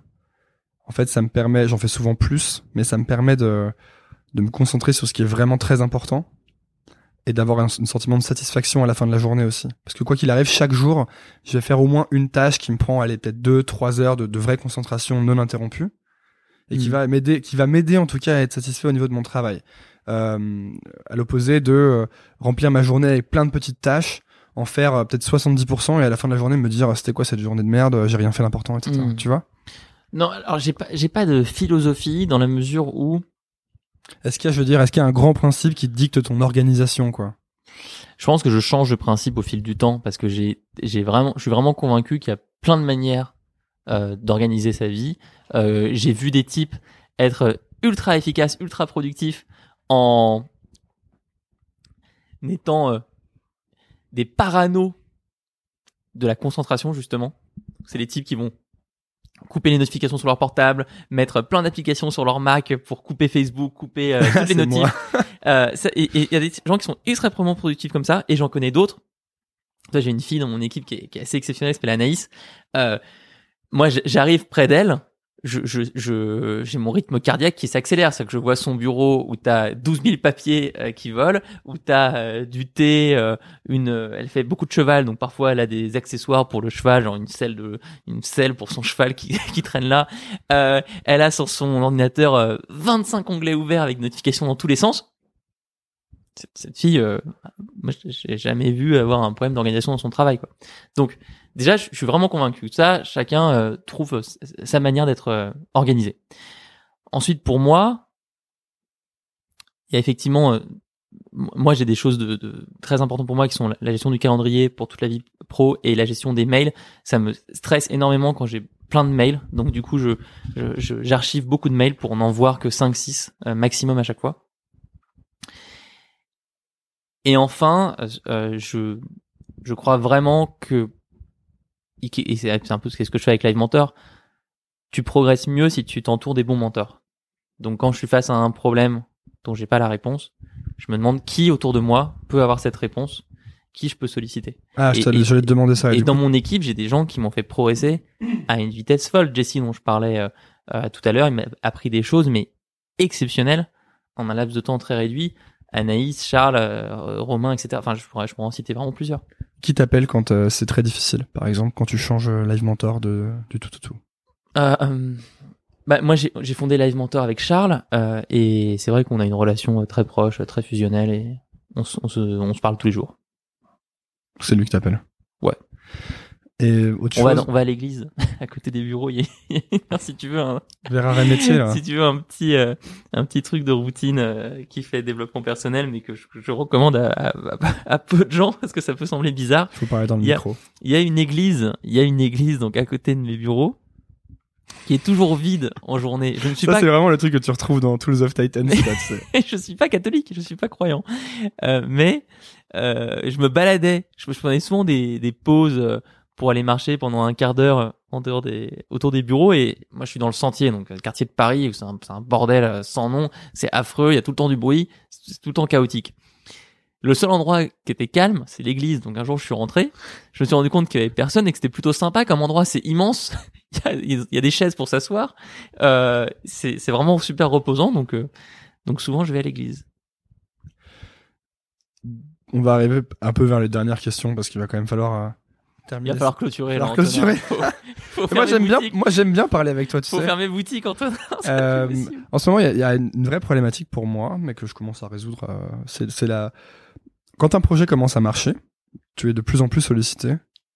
Bon, moi, c'était, avant, c'était pas le cas, hein, parce que clairement, mes projets marchaient pas.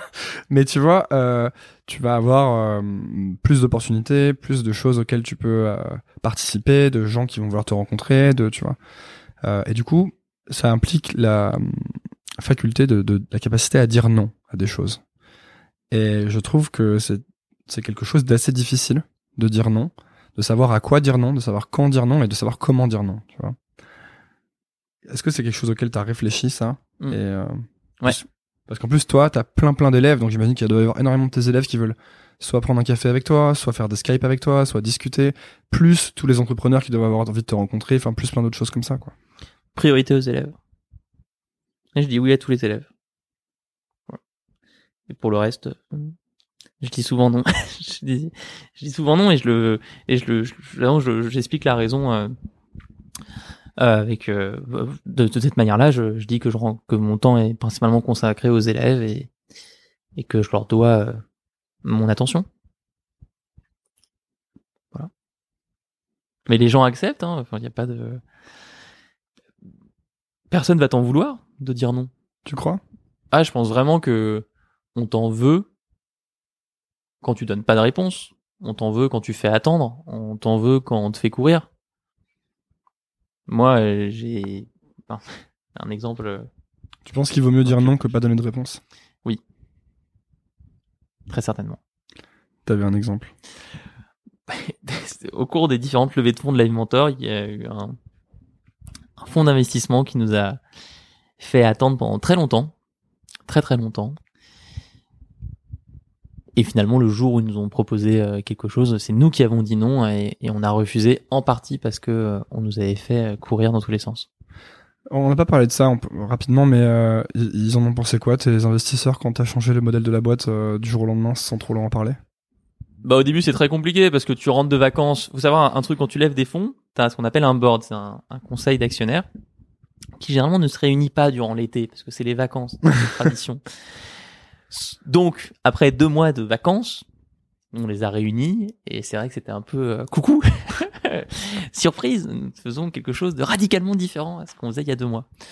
Ça n'a pas été facile, mais on a eu la chance de d'avoir autour de la table des gens vraiment bienveillant. Pas forcément euh, expert de notre domaine euh, au début, Euh, parce que l'éducation c'est- pas le sujet dans lequel euh, il y a le plus d'investissement euh, ces dernières années. Euh, On investit sur des modèles plus de d'e-commerce, euh, la livraison euh, de, de, de nourriture, Deliveroo, euh, les transports, euh, le dating, les modèles publicitaires, bref, c'est pas, on n'investit pas toujours dans, dans, dans des écoles. Mais je, on est tombé sur des personnes qui euh, avaient vraiment confiance en nous et qui nous ont dit au final, euh, écoutez, c'est ce que vous voulez faire, si vous êtes heureux comme ça, nous on va pas s'y opposer, mais juste montrez-nous que vous savez où vous allez. Et c'est vrai qu'au début on savait pas trop où on allait, ça s'est défini euh, au fil des mois et on a beaucoup communiqué, énormément, énormément, constamment. Qu'est-ce que tu ferais euh, si tu te faisais virer de Live Mentor par ton board? C'est quoi cette question? Je sais pas. En fait, d'habitude, je dis qu'est-ce que tu ferais si tout s'arrêtait, mais je trouvais que c'est plus marrant de la poser comme ça. C'est plus marrant. Bah, je donnerais des cours. Tu remettrais à donner des cours? Je donnerais des cours sur Live Mentor si on me prend en tant que prof. En fait, tu vas donner des cours toute ta vie, quoi. Ça serait génial. Euh, non, oui, je pense que je donnerais des cours, euh, mais je donnerais peut-être je donnerais des cours dans une, je pourrais donner des cours dans une école physique. euh. Ouais, donnerais des cours, ce serait très bien. Eh ben, merci Alexandre Dana d'être repassé sur Nouvelle École. Et merci Antonin. Cette fois-ci, t'es passé en bonne et due forme sur le vrai format. Parfait. T'as vu, on n'a pas de notes, on, on a, on a les pieds sur la table. Ah oui, non, mais là, on est passé à un autre niveau de nouvelle école. Hein. Détente totale. Détente totale, mais pour une ambiance intime avec des bougies. Euh, bon, je- on a déjà, on a déjà dit la dernière fois, mais où est-ce qu'on envoie les gens qui s'intéressent à, à ce que tu fais, qui veulent en savoir plus sur toi, sur Livementor.com. livementor.com. Livementor.com, ça fonctionne très bien, ou sur Twitter. Sachant que je serai avec toi bientôt pour. euh, Et oui, tu vas être avec nous le 15 décembre, puisqu'on organise un événement d'une journée dédié à l'entrepreneuriat dans un théâtre à Paris, Théâtre Apollo. Euh, et on a réuni donc euh, nos élèves de formation avancée. Euh, il va y avoir euh, au total près de 200 personnes. Et on fait des conférences tout au long de la journée. Toi, tu vas bien sûr raconter ton parcours. Et on va avoir d'autres euh, Je, vais essayer de le storyteller un peu cette fois-ci. Bah, écoute, tu feras, tu seras dans l'autre position cette fois. J'ai toi toujours su que ce, ce que je voulais faire, c'était aller interviewer Alexandre Dana. C'est toi qui vas répondre aux questions.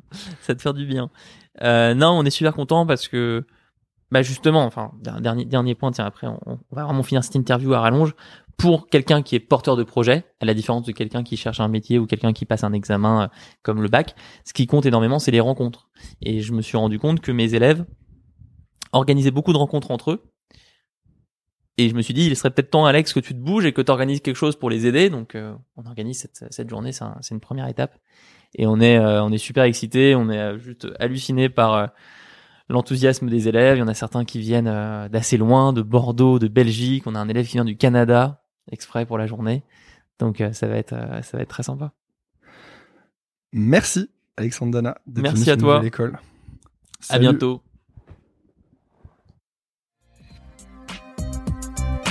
Merci d'avoir écouté. Si ça vous a plu, pensez à vous abonner sur iTunes ou Apple Podcast en cherchant Nouvelle École. C'est la première étape. Ensuite, vous pouvez encore plus m'aider en donnant une note au podcast, 5 étoiles de préférence.